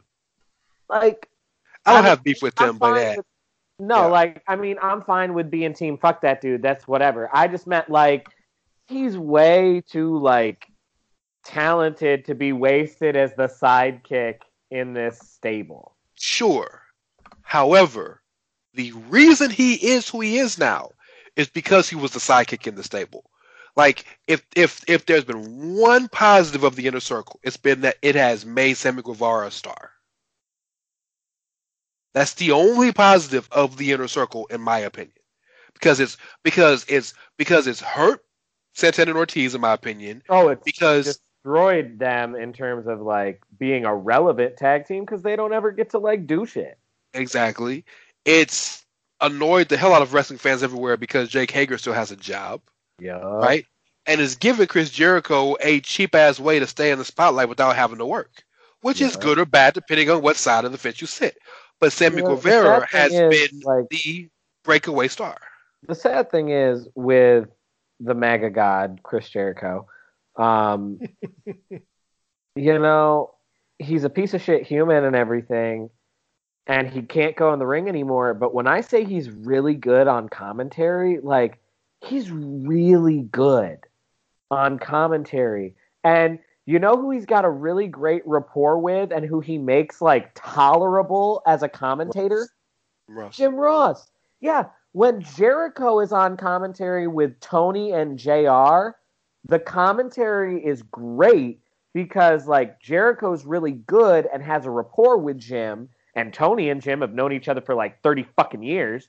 So like play by play guy anyway. well, exactly. Tony's still good at the job. You know, I've made my feelings on JR known. Like, JR is a legend, and like all legends, they can go at a high level for a very long time, but when they drop, they fucking fall. It's done. Um, and JR is a guy who's dropped. Tony hasn't dropped yet. So, like, Tony's still doing it at a high level. Excalibur is pretty good, but like, Jericho balances JR out really well. And so, like, honestly, I think the company would benefit from Jericho being commentator full time. Like, I know that he's still useful to put talents over that you're trying to get to another level. But aside from that, like, put him on the fucking hmm. booth. Well, I will say this about you were talking about Tony being still good at a high level. He's even post WCW, pre AEW, the guy was still doing commentary in college sports for the University of Georgia. So he's still kind of got like the flow has been continuing Gosh, to Don't go. remind me that he was UGA. Well, I'm sorry, but you know what I mean. Like the, the Yeah. his ability to he's that's that is his life. You know, commentary of some sort, whether it's wrestling or sports or wrestling that presents itself as sport but really isn't. That kind of thing. So he's Well, great he- at it. You know. Even in wrestling, he he worked for, he worked with MLW for the past two years before AEW. So okay, he, I, did, I did not even know that. So that okay, Yeah. yeah. So that yeah. um Well, and while I mean, he was the voice of Impact for years before Josh Roberts took over. no, it wasn't. That's that's that's Mike Tenay. Oh, you're right. That was Tenay. The See? uh, cruiserweight specialist. All white people look alike. They See, do. A little hurtful, but all right, whatever. It's fine, guy. uh, you got a hood pass, bro. Listen here, Dan Le Batard. CBC, very intrigued. Well, I'm telling you what, I'm gonna start listening more to Dan so I can like start acting like him every time we get on this show. Um, Okay. Real, real quick, I want to mention one little thing while we're talking about uh, Les Champion. Le Um, champion. Tony Tony Khan um, had a interview where he talked about Wanking uh, dog. Kyle. But Kyle. Kyle. Ow. Oh, we haven't done that in a long time. That's been a while. Um, we have so we have so many bits on the show to not be a bit show. I know. um, right? We need one. Of the, we need one of those like soundboards. No, we got enough of that on we got enough of that on network, bro. We got enough of that. Wah, No. no, here, because here's the problem with the soundboards. Here's the problem, and I'll put it on blast on the network. Here's the problem with the soundboards. People use them and then they abuse them. It's That's never just like, oh, I put in one sound clip. It is 12 sound clips in a row. And it's like, listen, you have ruined the flow of your entire conversation. I have no idea what you're talking about anymore because all you're doing is playing sound effects. That's fair. That is fair. Um. Okay, I'm just gonna move on before I get in trouble. I said what I said. I ain't say nothing about anybody's shows being bad or any of that. I just said people relying too much on the sound effect. so so Tony Khan was talking about how they plan to stand up stand away out of the stand out of the pack from by delivering a sports based product. One which way is- to describe what Tony Khan does. Oh God. Uh, Jesus Christ. Um, So they want to stand out from the pack and be different from the other wrestling. yeah. So I'm I'm just gonna read the article, okay? Because you just throwing me off so hard right now. I'm In the lead up, no, they, it's hilarious. In the lead up to the inaugural Double or Nothing Double or Nothing pay per view last year, AEW President Tony Khan made it abundantly clear that AEW plans to stand out from the WWE by delivering a sports based product, quote unquote, that has little room for backstage choreographed segments, quote unquote. The AEW founder also said the new wrestling promotion will be, quote unquote, focused on the athletes and showcase them in a way that other wrestling products do not.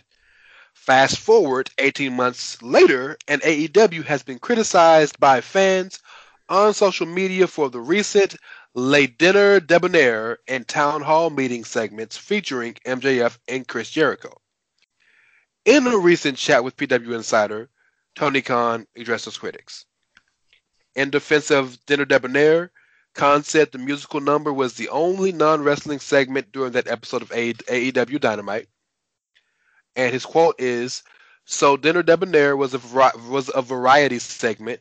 It got people talking, absolutely as we expected. And it was sandwiched in the show with so much in ring action. It took place on the show where you have Penta versus Phoenix and Wardlow versus Jungle Boy and the tag match and all these great in ring matches. Khan added that unlike Dinner Debonair, Town Hall Meeting was a more conventional wrestling segment. They're very different from each other, he said. I don't know how you can compare these two segments. They are apples and oranges. While noting that the Town Hall segment was the highest rated segment across both AEW Dynamite and NXT last last Wednesday, Khan said that MJF and uh, Jericho promoting a wrestling match is great wrestling in itself. It takes place in the wrestling ring, you know. Does that make sense? As long as it's not somebody stroking their own ego talking about themselves for 20 minutes, wrestlers talking to each other about wrestling is some of the best stuff about wrestling. Um, so yeah, interesting to note because that's bullshit, but interesting to note.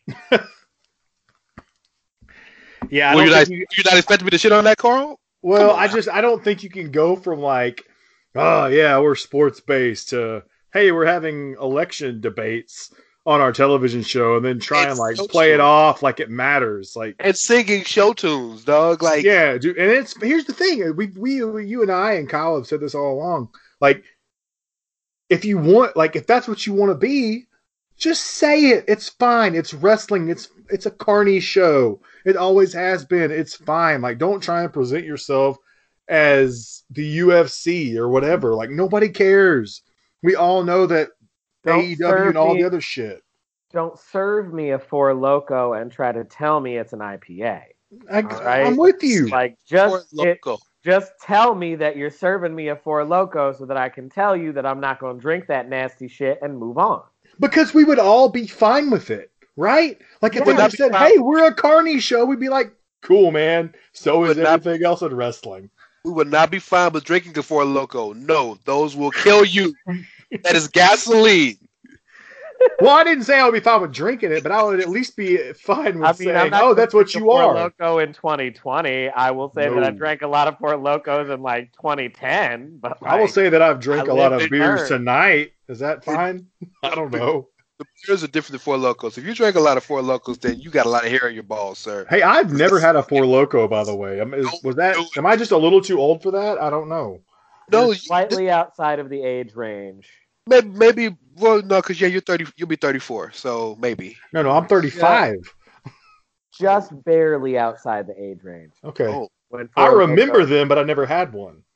So, but you're, anyways, but you're a drinker, No, so when I I no, yeah, like when I say outside the age range, I mean like you would have been like 25, 26 by the time Four Loco was really a thing. At which point you would have been long past the phase in your life where you needed to buy this like shitty ass vomit alcohol. that's Yeah. fair. Mine Yeah. was Jaeger, so that was like that was my uh, alcohol of choice. Jaeger is alcohol. Alcohol. Four Locos come in the cans, like malt Mhm. liquor. Sorry, I don't like bottles. Drink alcohol hybrid. Yeah, like it's like Mad Dog 2020 with carbonation. It's terrible. Sounds terrible. terrible. Sounds terrible. Yeah, it does. So Sound it'll terrible. get you good and fucked up if you could stomach it. If you could not, if you could drink the whole can without puking, you wouldn't have to drink for the rest of the night. You are your buzz will happen faster than you've ever had a buzz. Absolutely. Followed by the worst aftertaste ever. I love these reviews. Like, I feel like we should be doing this shit like for like a profession. Hey, The we're hey, Golden Lovers review things that are terrible. hey, the, ed, the the the edge and the and the lovers are here. If you if you want I to review mean- your shit, I mean, Let me speaking of things that are terrible, Rants, tell us more about how Johnny Bravo's doing. man, fuck y'all in this shit, bro. We are He's not in a talking. local medical facility. Jesus I'll make you a deal. Christ. If you'll talk about Johnny Bravo, I'll acknowledge that guy.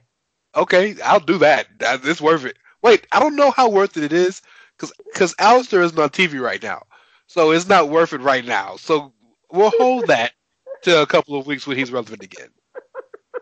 Jesus Christ, bro. Okay, so speaking of so speaking of some bullshit, the next match on the card is the elite deletion between Matt Hardy and Sammy Guevara, which hopefully, please, let it be the last their last encounter. let it be their last encounter and also like no disrespect to brother matt but like let this be the last deletion because like it's it's starting to get to jump the shark territory Now it is. He got to, they got to jump the shark to territory when he fought Bray Wyatt and threw him in the lake of incarnate reincarnation. I mean it, it, it definitely and it definitely jumped the shark when he changed the demon so that he could switch his hair streak Yes, but to, the only the only positive is you're right, completely right. Only positive is that led to Bray leave his demon being gone and him finding the fiend to replace it. I feel like in the end of the day, Bray came out okay because no Matt Hardy, but now Alexa Bliss. Eh, you don't really lose in that scenario. No, there's no there's no losers. Well, there's a loser. It just ain't it ain't Bray Wyatt. That's all that means. well, who's gonna lose in the matt's match? going home to reby i don't think he's upset That's true. Who's going to lose the match? Well, God, I don't know. I mean, s- will they get It's through the match without a concussion I was happening? say it's a deletion so obviously sammy's got to lose Will the will the doctors clear Matt if he dies right there on the, in the match? Here- I don't know. The They'll beauty of it it on the being, party compound where they don't need no doctors. That's the beauty of it. It's a cinematic, so like Matt could get knocked out, and then they can they can wait a week to finish filming when he's back. Get him some smelling salts. Um, no, it's No, gotta be no, the winner of the match is King Maxel. That'd be some shit he'll do. Because I would uh, I would pop for that though. I would be down for that. Maxel beat Spud beat Spud um uh Drake Maverick as a baby. Yep. He sure as shit did. He sure as shit Some did. shit happened on Impact. Uh, he pinned him as a baby. heard the impact from the Hardy compound. Drake Maverick is one of the greatest gems in this wrestling world. I mean, I will forever, lo- I'll forever love Drake, but like that is a moment that'll stay with me, and another one that'll always stay with me is when he was um, Damien Sandow's ring announcer. I don't remember that. I got to YouTube that when we got. Oh, off. you've got to when A- when he was doing that Aron Rex Liberace gimmick. Oh, see, I wasn't watching Impact after that. Oh, you've got to Google Let's- the entrance. Because I, I, I'm, I, I checked out on Sandow after he left WWE because Oh, Sandow was terrible. Aron Rex was awful. Like it was so bad that Impact brought him in and got him out inside of six months. And what's funny is, we talk all the time about how WWE stifles people. He's one of the people that they he they his creative needed to go through somebody. Mm-hmm. It needed so it, he needed some help Yeah. because the shit he wanted to do was just way too, like they got the what's the new this got this new shit called Paris is Burning, which is like opera or and something mixed with wrestling or something. Like that's the shit he needs to do because the shit he's trying to do is not working. Anyway, Matt Hardy, Sammy Guevara. Nobody cares. Is that No, what- is we that- already is said Matt Hardy's gonna win, and nobody cares. Well, you know who does care is the uh, concussion doctors. They care. It matters. Well, and so does Reby. Reby cares. Chris Nowinski will be watching this with quite the fervor. I bet you Chris. In fact, Chris I bet Nowinski Chris was right on now, set. I bet Chris- Chris, was on set. he you, you took out my words. He is in Cameron, North Carolina right now. he is staying at the Hardy compound as we speak. And and and I don't even say that that's because of AEW. Chris knows Matt. Yeah, they go back. Yeah, they go back. Yeah, like Chris go, Chris knows Matt. Matt and Jeff were in the company for a long fucking time. Chris knows Matt. I guarantee you, Chris saw some shit like that go down and was just like, "Matt, I gotta come see you, bro. Like, we gotta talk. It's- I you know he was on the phone with Reby like the next day. We like, gotta talk." what's going on? Okay, so we go from a joke of a match, and it's it's a joke, and it, it'll be fun. And it'll There's be a joke match. Like, they will embrace the camp of it. So, yeah. to what may be the best match of all 2020. Oh, The- Bucks and FTR. The turn, no, okay, God no. Well, okay, we'll talk about that. That's that's after this. The tournament finals between Kenny Omega and our Oh, my Hangman, your Hangman, our Hangman. yes. Adam Inject Page. that into my veins. The winner of this match receives an AEW World Title match. It has been a little under, a little overlooked because of the two major, um, because of the two major um, matches going into going into this. But it is going to be fan. It's had a fantastic build. They had a tournament for no fucking reason because we knew who was going to win it. Nobody in the tournament, nor the A, nor the guy who's challenging for the AEW championship uh, on this night are ranked in the top five, but who gives a fuck because it's Kenny and it's Hangman. Um, I want you to speak last because I know how you feel about this, Kyle. Carl, Hangman, Kenny, winner gets contendership. Who you got? Well, I guess it's kind of hard because, you know, first of all, I we have to kind of. I feel like maybe we probably should have talked about the, the title match first, just for the simple. I mean, I guess I kind of we all kind of maybe The assume thing that with maybe the title match is there's not a lot to talk about. Like we Well, know guess- Moxley's gonna win. It's more just like it's been a really fun build, and we want to give Eddie Kingston his flowers. right. So I guess if we kind of all are on the same page of who we think is going to win the title match, then I guess in that scenario you kind of have to assume that Kenny is going to win this, right? I mean, that's the way I would look at it because if Kenny wins, and then eventually Kenny takes the belt off of Moxley, which I kind of feel like is probably where they would be going with this. Then you get Hangman, who is, you know, our all American cowboy drinking brother, eventually gets that belt off Omega, and woohoo, happy story, happy things, right? Well, that's where I'm at because Kenny make a, a heel Kenny more than any Kenny, especially with the cleaner gimmick again, makes the most sense to face um, Moxley for the title. Right. Probably the biggest match they can do right now. Um, the new Four Horsemen still need a new, still need a leader. We can still have Hangman flip for that, um, but it makes more sense to be Kenny. No diss to Hangman because Hangman very clearly is the future of that company. Yeah, he, he Hangman is kind of like the thing I've always thought about Hangman, like in the in the you know me watching him personally in the in the matches, he's like the everyman of wrestling. You know, what I mean? Like, he's like just kind of like the guy that everyone kind of can relate to. You know what He's I mean? more dusty than Dusty's fucking son. His gimmick Oh, uh, is yeah. literally his gimmick is literally anxious millennial cowboy. And I love. I I mean, There's there's nothing more relatable right? about that as a concept. Like the cowboy part is metaphorical, but like there's nothing more relatable than the concept of being an anxious millennial who drinks to like forget about the fact that we live in a fucking shit show 24 But think, but think about that, right? Like, so he's like the anxious millennial in this shit show. And he's, but he's been also- trying to leave the elite because he knows they're a bunch of MAGA douchebags, and he's not. But that's the thing that's beautiful about it, though, is like he's also still like the cowboy. So if you're like kind of one of those guys, you're like that southern lifestyle, or you're like, yeah, the cowboy, you know, like it just works. Like everything about him works, and that's why he has to lose because he can't beat Moxley for the title. He's got to beat Kenny for the title down the Oh. road. So, like, I know Rance wanted me to go last because he knows how I feel, but, like, all I was going to this is a very simple sentence. I want it to be Hangman. I need it to be Hangman, I but it need has title. to be Kenny. Yeah. I, I want and need for it to be Hangman because, like, I loves him. Say it this way, Kyle. I- say it like Jericho might say it. It Me needs to- want Hangman. but it needs to be Kenny. That is what makes the most sense.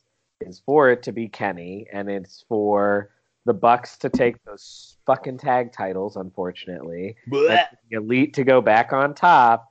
At which point, Hangman becomes the leader of the new Four Horsemen and puts in this work. Destroys it all. Yes, and I'm here for all of it. Well, so a couple Thank of you. things. They might get me to watch it that way. Just saying. There's a couple. There's a couple things involved. Number one, you're assuming that Kenny's gonna beat Moxley. I am assuming that. And here's why I'm assuming that. Because at this point, who the fuck else is there? Unless Cody books himself to do it. Which I won't put it past him because he's fucking Cody. The uh, wh- Any what what is, now that train's never late. What did what did what did Shane say? Uh, the uh, the uh, signature on the the signature on the on the paper said McMahon, but it says Shane McMahon. The signature on the paper saying that I can't wrestle for the title says Cody. Didn't say Cody Rhodes. You know, something like that. Yeah. Um, but um, we're going to talk about other reasons why it, won't, why it possibly won't happen, and when we talk about the next match, the tag title match. But I think it's important to note that going into the inception of AEW, the main guy that the company was built for and around was Kenneth Omega, and by and large, he has been a big player in the company for reasons which are actually honestly quite altruistic. He took And oh, willingly took a back seat. Okay with it. Yeah, he willingly took a back seat because he understood the greater good, and I give him all the credit in the world for that. But it's time now, I think, and he knows it's time for him in kayfabe and in real life to ascend back to the top of the card, because I think at this point he's needed. Jericho can't do full time anymore. MJF ain't ready yet. He had his moment, he ain't ready yet. You still trying to do something special with Hangman. He's not there yet. And yes, uh, Moxley has beat everybody, and we know that Moxley and Kenny still got beef from day one. Quick question before you expound, and I'm not trying to interrupt you, but I do have No, a oh, quick question as someone who you guys are a little bit more in tune with the product. For someone like Omega, right now, AEW, they are trying to push forward and be a true competitor, even though they might say they're just an alternative. Is it important right now when the best wrestler in the world, best character in the world, is Roman Reigns. Is it important right now for them to put that championship on Kenny Omega because of he might be the closest person you can get star power wise for their brand to compete with someone like Roman Reigns in the WWE? Do you think that is another factor into why maybe you put that belt on Kenny as soon as you can because of what they're dealing with from the other company, the main competition. Just curious. It's I- like throwing it out there. I think to answer your question as best as I can, while Moxley is a different, well, he claims to be different. Moxley will always have the WWE stink on him. Sure. He'll always be a guy that maybe wasn't made by WWE, but was built, maybe wasn't built by WWE rather, but was made by them. Sure. Kenny Omega is AEW's guy. Kenny Omega is a guy that you can say is from AEW, made by AEW, right? And you know he's a New Japan guy, but you know in America Yeah. it's all AEW, right? yes. Yes. So that, along with the fact that at one point Kenny Omega was considered unquestionably the best wrestler in the world. Yes. At one point, Kenny Omega was the unquestionably the one wrestler outside of WWE that got the same amount of WWE interest online. The fact that Kenny Omega was at one point so popular and so transcendent for the one year when he was like as hot as fish grease that he got a mainstream news, right? Yeah. So this is still that guy, and I still think he's a shitty character. But the cleaner character was the one of his characters that made the most interest and the most sense. The best bout machine, you can miss me with that. But the cleaner, the Terminator dude, was always dope to me. He's back to that.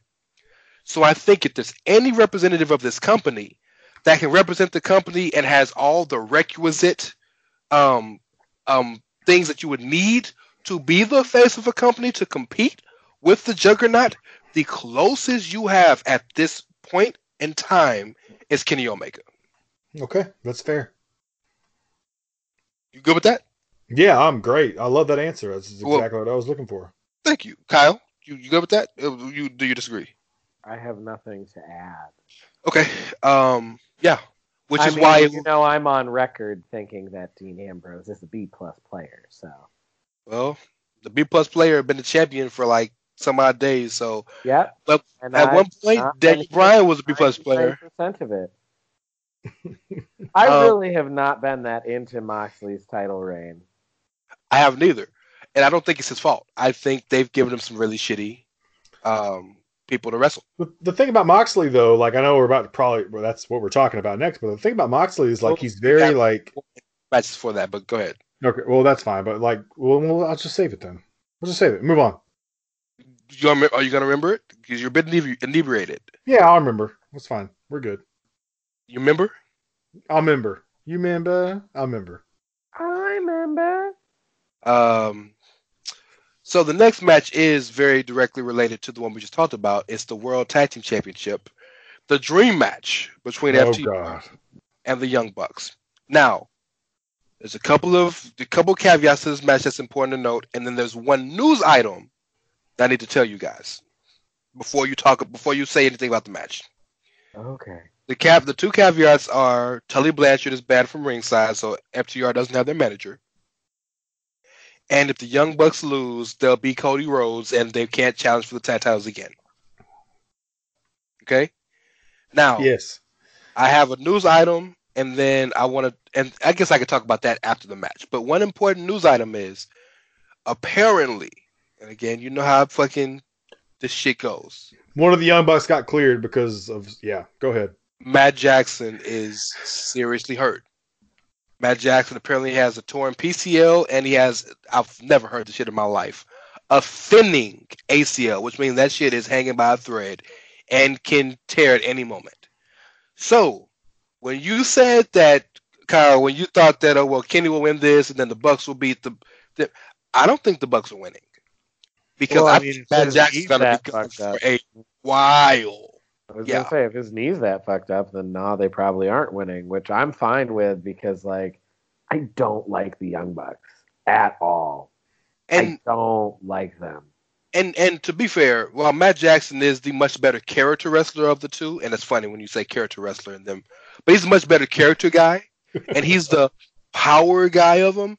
Matt, when he just in terms of in ring, Nick is way better. Nick is fantastic in the fucking ring. He does shit that that not that there's very few many people, there's very few people in the world that can do. Yeah. So Nick it might good. be better that Nick would be the guy to not be hurt and to play and to be the singles guy for a minute. So I just want to note that. There's another then there's a news item I want to talk about that we can talk about after you guys make your your picks and you say what you want to say about the match. But Carl, I'll let you go first. Yeah. So first of all, the not so young bucks. Um, if your ACL is thinning, you're probably the not so young bucks at this point in your life. However, it's just it's one of those things like you can never compete for the titles again. It just feels set up for the revival to win, or excuse me, for FTR to win.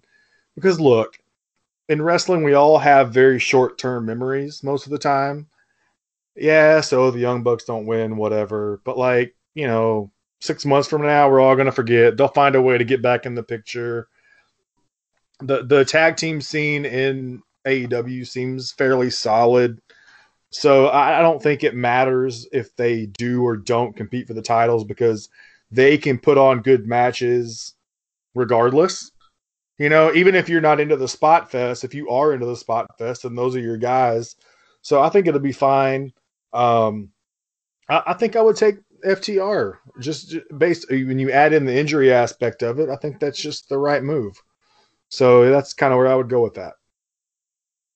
Stipulations don't mean much to me in wrestling, to be honest with you. stipulations don't So- mean much to people in wrestling either. Exactly. So Um, I my thing is, you know, knowing that Matt's that hurt definitely does change my prediction on the match. Um, I assumed the Bucks were going to win, not even because they deserved it necessarily in a metaphorical sense, but like because the Bucks can't resist blowing themselves. Like it's their favorite pastime is to suck their own dicks. So Self like, yeah, that's their favorite pastime. So of course they would put the titles on themselves at the first opportunity that they really got to do so. Um, but knowing that Matt's hurt, obviously, I think that they will probably change course on that, and they will opt to have FTR go over. Um, as much as I don't like the Bucks, I know the match will be good because both teams are too good for the match to be shit.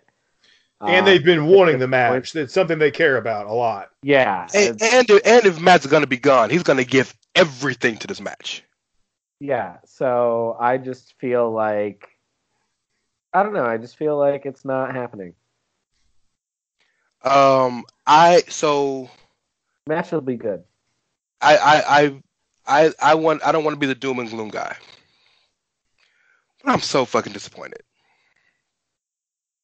This was supposed to be a match of Midnight Express versus Rock and Roll Express proportions of um of Edge and Christian versus the Hardys versus the Dudleys proportions of the New Day versus the Usos proportions. This was supposed to be the tag team match and feud that redefined what it was to be a tag team wrestler and a tag team it was mediocre as fuck. Instead, they have they have overbooked this shit to to high hell.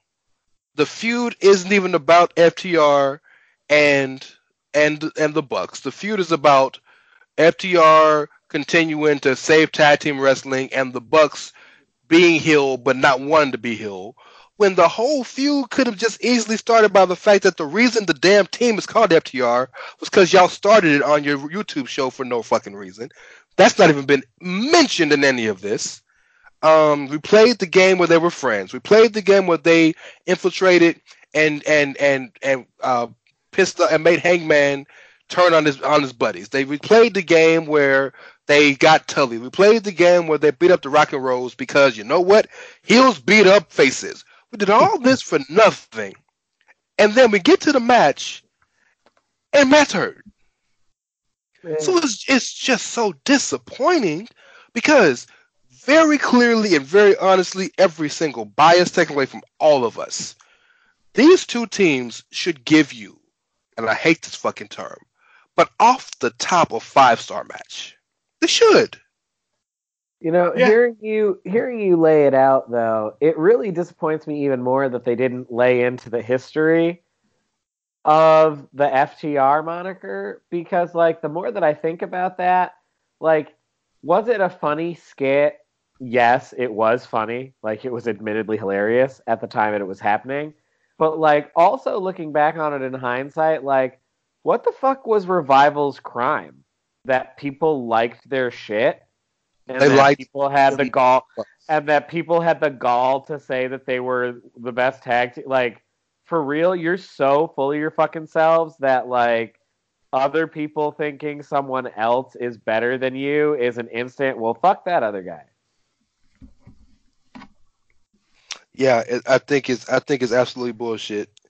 Um, and yeah, and I, the fact that that wasn't the first thing that came to their mind, the second these motherfuckers walked onto the set, is egregiously disgusting to me. And it's it's it's it's wasted. And we'll have a great match, but instead of having a great build to a great match that we'll remember for years to come, it'll just be another great tag team match in in in, in 2020 with a lot of good tag team matches. Just want to get to it. They just kind of want to get to it, you know, like rush to it potentially. So They want to get it over with. yeah, exactly. It's kind of weird. It is weird. and and like I I wish I wish they would have actually just got it over with when they first walked in the door. Because it would have been better. Because at least would have made more sense. But to play this, but play, but to play this game of, hey, my dick is big, and well, my dick is bigger. My dick is bigger. Well, you know what? My dick is big, but look at his dick over there. Like all this shit is stupid. You know. So the FTR is gonna win, and Tully will fi- probably find a way to sneak out, sneak out there, and and do some shenaniganery or whatever. And it's gonna be a big thing that the Bucks lost, and they might do a meltdown and whatever. But like at this point, I don't really give a fuck what happens after this. I'll watch the match because I paid for the card. But this was a match where I would have bought the fucking card to watch. See the see the difference? No, yeah, because they always talk about you know like you know you don't want to give They're shit away on on TV for to sell it. free, you know, so make me pay for it, kind of thing. That's kind of what this was should have been. They're relying entirely on the matchup to sell itself, and it's just like, I mean, will it will it sell? Yes, but like, do better. If you're a story guy, then it's just another match and you don't care. Well, but keep it a buck. And and, and, and I'm this is no diss to anybody on the indies. But unless this is independent wrestling, tag team wrestling does not draw. That's true. So it's like there is not there's there were there are not what did uh what did their biggest pay per view do like ninety a hundred thousand buys? Tag team wrestling will not get you a hundred thousand buys, Right. right? No, yeah, you're 100% correct. be- Tag just- team wrestling just off, is just off the GP of these are great teams. They're gonna wrestle. Oh my god, I gotta buy that. People, most people don't think that unless it's GCW and they're gonna get five thousand buys because it's an indie show. People don't think about that. This is a multi-million dollar, possibly billion, because of the owner's company. I just don't know. And your main event is Eddie Kingston and John Moxley, and I am the biggest Eddie Kingston supporter in the world. He's not selling no tickets. Nope. no, he's not. And I love him. I love him too. Eddie Kingston is amazing. Love you're- Eddie. you're all Like, he ain't correct, Putting yeah. butts in seats. Maybe, maybe in the future he will. This is his first opportunity to do so.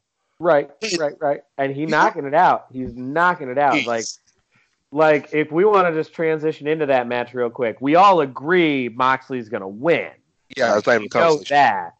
Yeah. But like, I want to give some flowers to Eddie Kingston for like making me care because like I have checked out to John Moxley. I don't give a fuck about John Moxley. I don't care about this title run. Like I'm here for so many other parts of AEW, but not that. Um, and Eddie Kingston has made me care. So like, thank you, Eddie Kingston, for some fire ass fucking mic work and getting me to give a shit about John Moxley. They had they had a promo battle this Wednesday, And it was fire. and, and you know if there's nothing else, Kingston and Moxley can talk. We know this, especially when Moxley's cares. He's one of the best talkers in the world. But they said something that we all tend to forget. A lot of the build has been built around the fact that Kingston feels that Moxley's a sellout because they were both indie guys who believed in something and believed in a way, and you do shit. And Moxley went to WWE and sold out, right? we forget how close they really were at one point. And this ain't kayfabe. It's for real. Like there was a point in that in that promo where he said, "I promised your mom Ruthie before she died that I would take care of you." And like you, like Eddie Kingston's face turns as the color of Kyle's shirt. And it's like it's so real and it's so good and it really makes you feel like you're watching brothers. It almost is akin to Roman and Jey. Not, not it's not the same, but it comes from that same guttural place of this is real, right? And the only negative of it is, the only negative of it is, both Moxley and Eddie Kingston are guys whose best work is done in steps. They got a great step. I quit works for both of them because they'll do whatever they want to each other.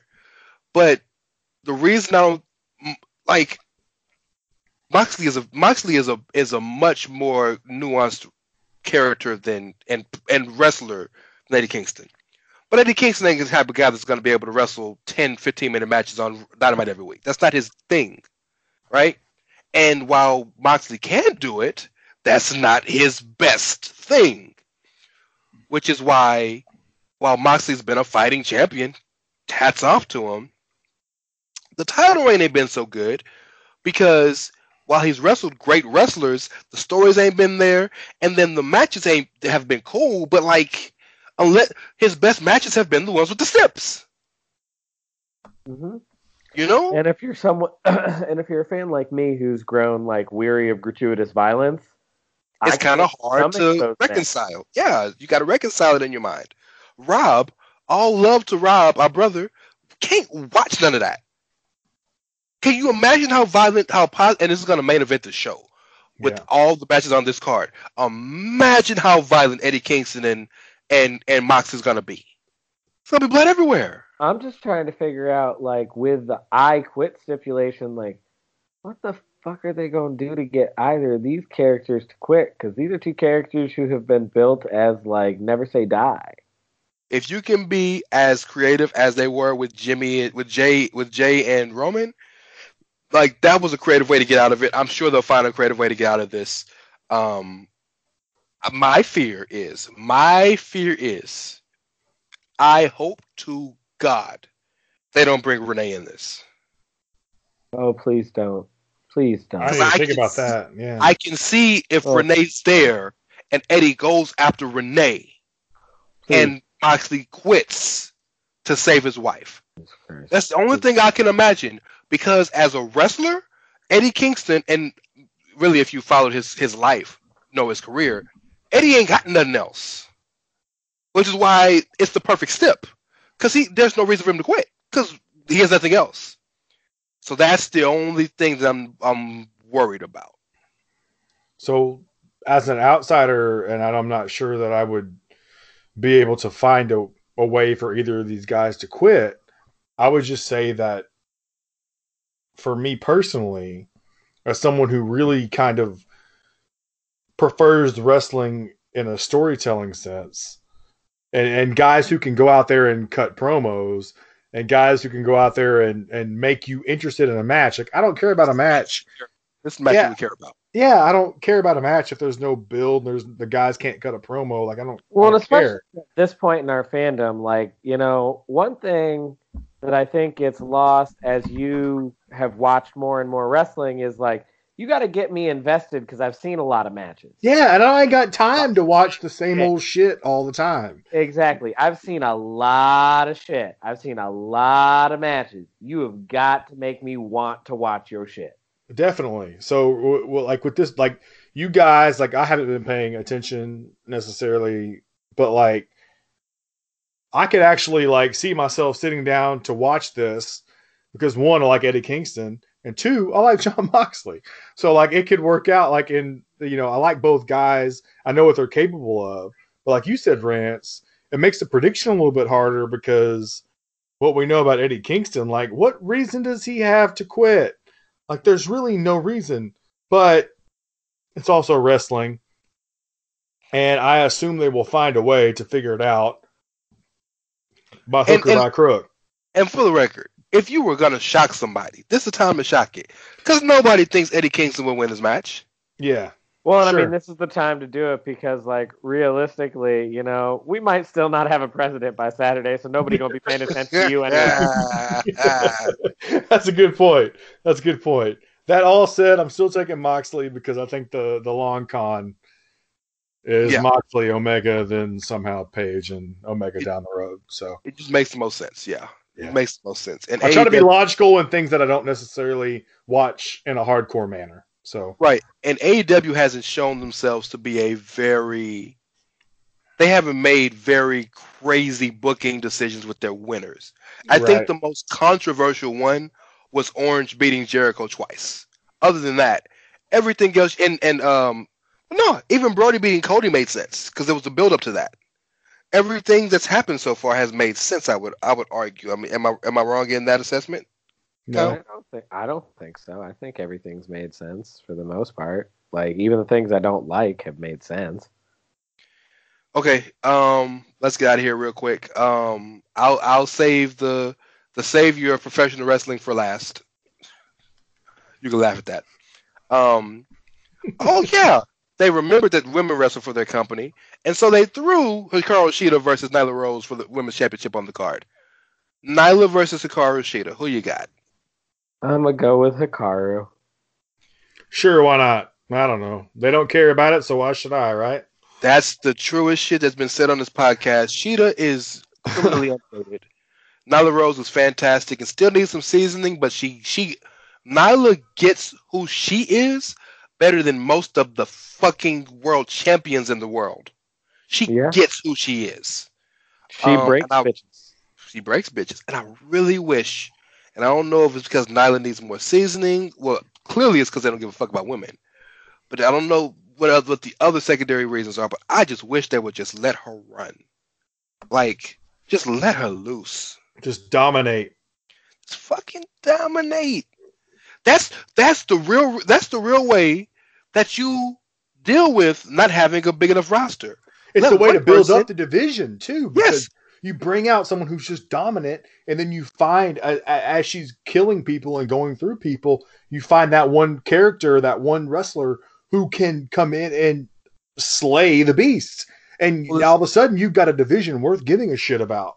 It's the Lesnar booking. Each person gets Yes. further, and further. Just about to say the same thing. That is that is the way to do it. It's like Drew McIntyre at the Rumble taking out Lesnar. Nobody thinks the guy can be beat, and then all of a sudden the roof pops off because one guy takes him out. You know what I mean? and, and now Drew is a full time cemented main Yep. star for the Yep. WWE That's the way to do it. You're right. I'm with you on that one. because of one Claymore kick. I love it. Um. So yeah, we're all on Shida, I, and I I think we I think I I don't know about you, Carl, because I don't know if you know who these two people are. but me, I think me and Kyle both would be happy if it was Nyla, but Shida's fantastic, so I'm cool with that. Um. So this young man called this championship the main championship, so we're gonna talk about it like it is the main championship. The TNT title of the newly rechristened Cody Rhodes.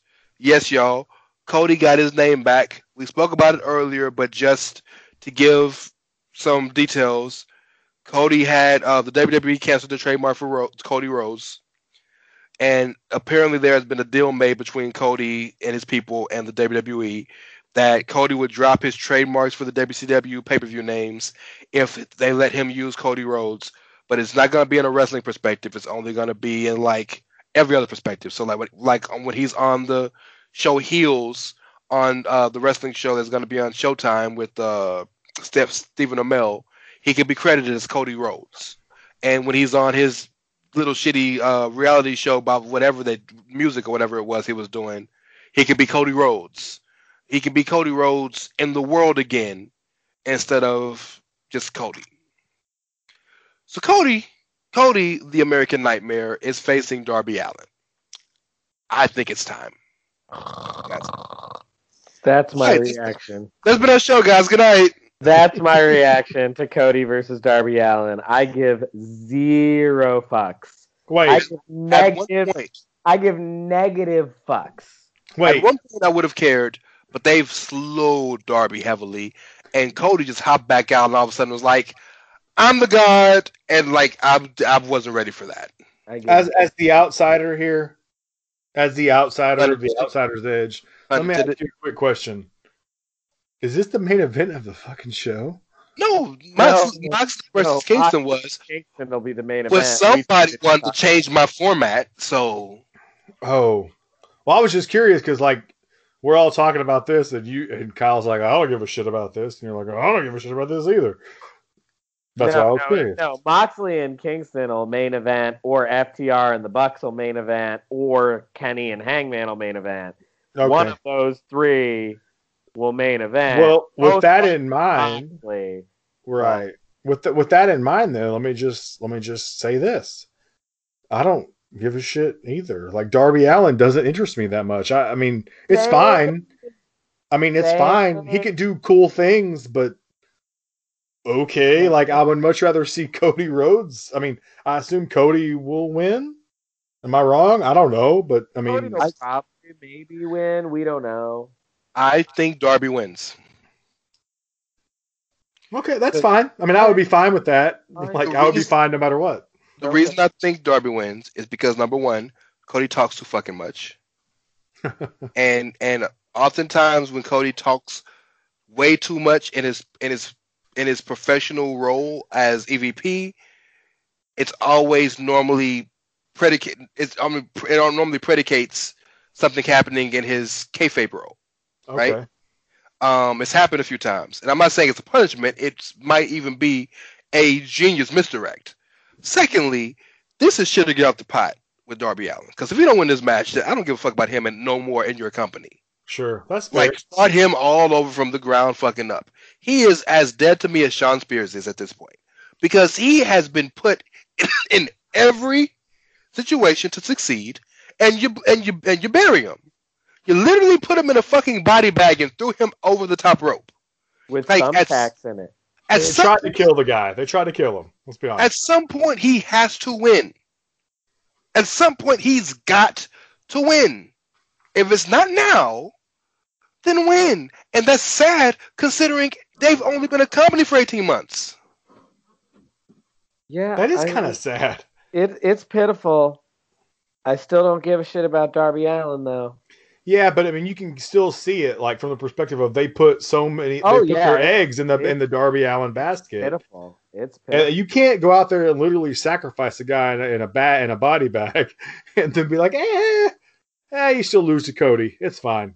You know, and and if if he's going to be Joey Janela, even though you got Joey Janela on the fucking card, then that's fine. But stop giving him title matches then. Sure. This is like his third TNT title match. He's had a world title match. He's been in almost every single one of the um they treat tournaments. Darby Allin. They treat Darby Allin like he's a main eventer when absolutely nothing about his like presentation or results leads me to believe that that's what he actually is. Is this ridiculous? I'm going to make a comparison, and you guys are welcome to just just shit all over it. But a guy who's had a ton of opportunities, never seems to win, presented as a main eventer. Now, granted, the size difference is a little different, but I'm kind of got Baron Corbin vibes out of him a little bit. Like I'm getting to a point where I don't care so much about a guy like that. You know what I mean? because the company trusts Corbin. Corbin has a job. Right. The company trusts Corbin to be the gateway top heel that can that can be a top angle or fall down to the middle middle middle medium part. But he ha- his he has his job. They don't know what they want Darby to be. Okay, that's That's that's, just kind of the way I was kind of seeing it a little bit, just in He- terms of like piss or get off the pot with someone like that. You no, know what I who mean? he is, who he really is, is he, he is by every sense of the word Jeff Hardy, but especially Jeff Hardy in that year before he won the championship. Because remember, if you remember, he had the match against Randy Orton at Royal Rumble, which was the big build. Orton punted Matt Hardy, uh, Matt, and and Jeff him, and then he did the big jump off the Raw set, right? That was the big thing. And they had the match it was a great match, and Orton hit him with the spinny, spinny, spin RKO. Great match. It wasn't until that December that he got the win to win his first championship over Edge and Triple H. In that year, he did everything he could, kayfabe and real life, to prove to Vince and the fans he was deserving. He started doing the face paint. He hit Undertaker with the chair just because he could do the shit. He beat up Vladimir Kozlov because Kozlov was in his way. Like he did everything he could to prove to them. This is what Darby Abbey Allin feels like. But it feels like December come, Armageddon here, and they're gonna let the motherfucker lose in seven minutes. Right. That's fair. Yeah. All right, well, I, full mean, gear. I don't care about Darby Allin at all.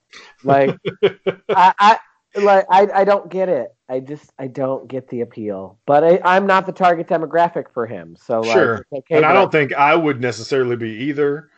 I would be more the target No, target demographic for Cody Rhodes than I would be Darby Allin. So No, I think they're skewing younger for Darby. Like, I don't know because, like I said, I don't get it, and it makes I, I just I don't get it. But like, he's got his place, and so does Cody, and their place is not in the main event. yeah, they'll be a great hot opener. Good for them. Yeah. hmm Yeah, they would never do that shit. Cody, Cody, Cody Garrett, Cody Reynolds in the hot opener? You out your fucking mind. Uh, Fair they'll, be in enough, the fair dead middle, enough, they'll be in the dead middle of the card. Like, either the dead middle, middle, middle. Either dead middle, or it's the match right before the final match. That's fair. All That's- three star roads. That's the Cody's. that's, That's the why he got spot. the Rhodes name back, so we would know that he's the three star guy. We were oh, Yeah. not just Co- oh, Cody Rhodes, the three star guy. Yeah, yeah. Shut Uh, up. Rance, you and I both know that this company, the way that they shit on their women's division, they'll put Nyla and Shida in that match before the main event, and they'll give them like maybe ten minutes. No, what they'll do is they'll put Shida and Nyla between FTR Bucks and Hangman Omega. Yep, That's- it'll be the piss break match. Yep, That's what they'll do. To let people get yeah, let people catch their breath and go pee. which is pathetic because both of those women deserve so much better than that. And which is also pathetic because if you gave them a real chance, a, a story and a and like a and like a chance to really go go out, they could have a match as good as those other two matches. So. Maybe not as good, but you know the point. Go ahead. I know you want to end. We we get out of here. We're done. Well, um, well, y'all, that's our show this week. You can find uh, Carl on Highly Questionable on ESPN, and when he's not on Highly Questionable, you can find Carl on Twitter at. Outsider Kervin, K E R V I N. Uh, you can find Brother Rance in Houston, you know, whipping people into shape. Um, when you can't find him out in them streets, you can find him on Twitter at. P O T U S. And I like it. And You would do a much better job than the current person, so we're good. They with would. that. Uh, I would say they would never elect me, but we got a felon as a, as the elected official now, so why not? By day you can find me teaching your kids, but rest of the time you can find me on Twitter at Dr. S'mores. The show is part of the Chair Shot Media Network at the Chair Shot, where you Always use your head. Always use your vote. Boom. Um, and of course, you can find the show on Twitter at Outsiders Edge CS at Outsider Jazz. Give us the fucking handle. Stop being a dick. Um, I didn't even as- joke that today. Nah. And as always, y'all, we here at the Outsiders Edge are some increasingly older men doing everything we can out here to make it in this world. And sometimes we're going to say some things that you might not like very much. Like, I don't know, Jon Moxley needs to drop that belt because he's not the main player. Other times, we're going to say some things that, like, are just some hard truths. Like, the build to FTR versus the Bucks has been incredibly disappointing. Boo, boo, boo. But no matter what, y'all, we're just out here chasing our dreams. And, like, you have got to respect that. Because if you don't, well, it's after midnight on the East Coast, which means we damn sure don't give a fuck. Nope. We didn't give a fuck yesterday. We don't give a fuck today. So fuck both days. Thanks for listening. Catch you next time. See ya.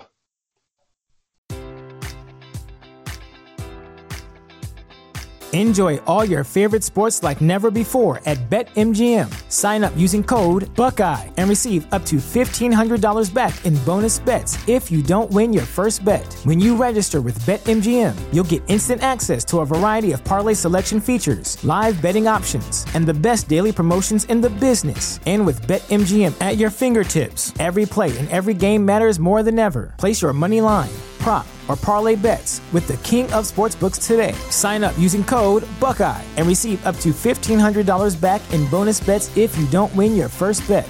BetMGM and GameSense remind you to play responsibly. 21 plus and present in Ohio, subject to eligibility requirements. Rewards are non-withdrawable bonus bets that expire in seven days. Gambling problem? Call 1-800-GAMBLER. In partnership with MGM Northfield Park.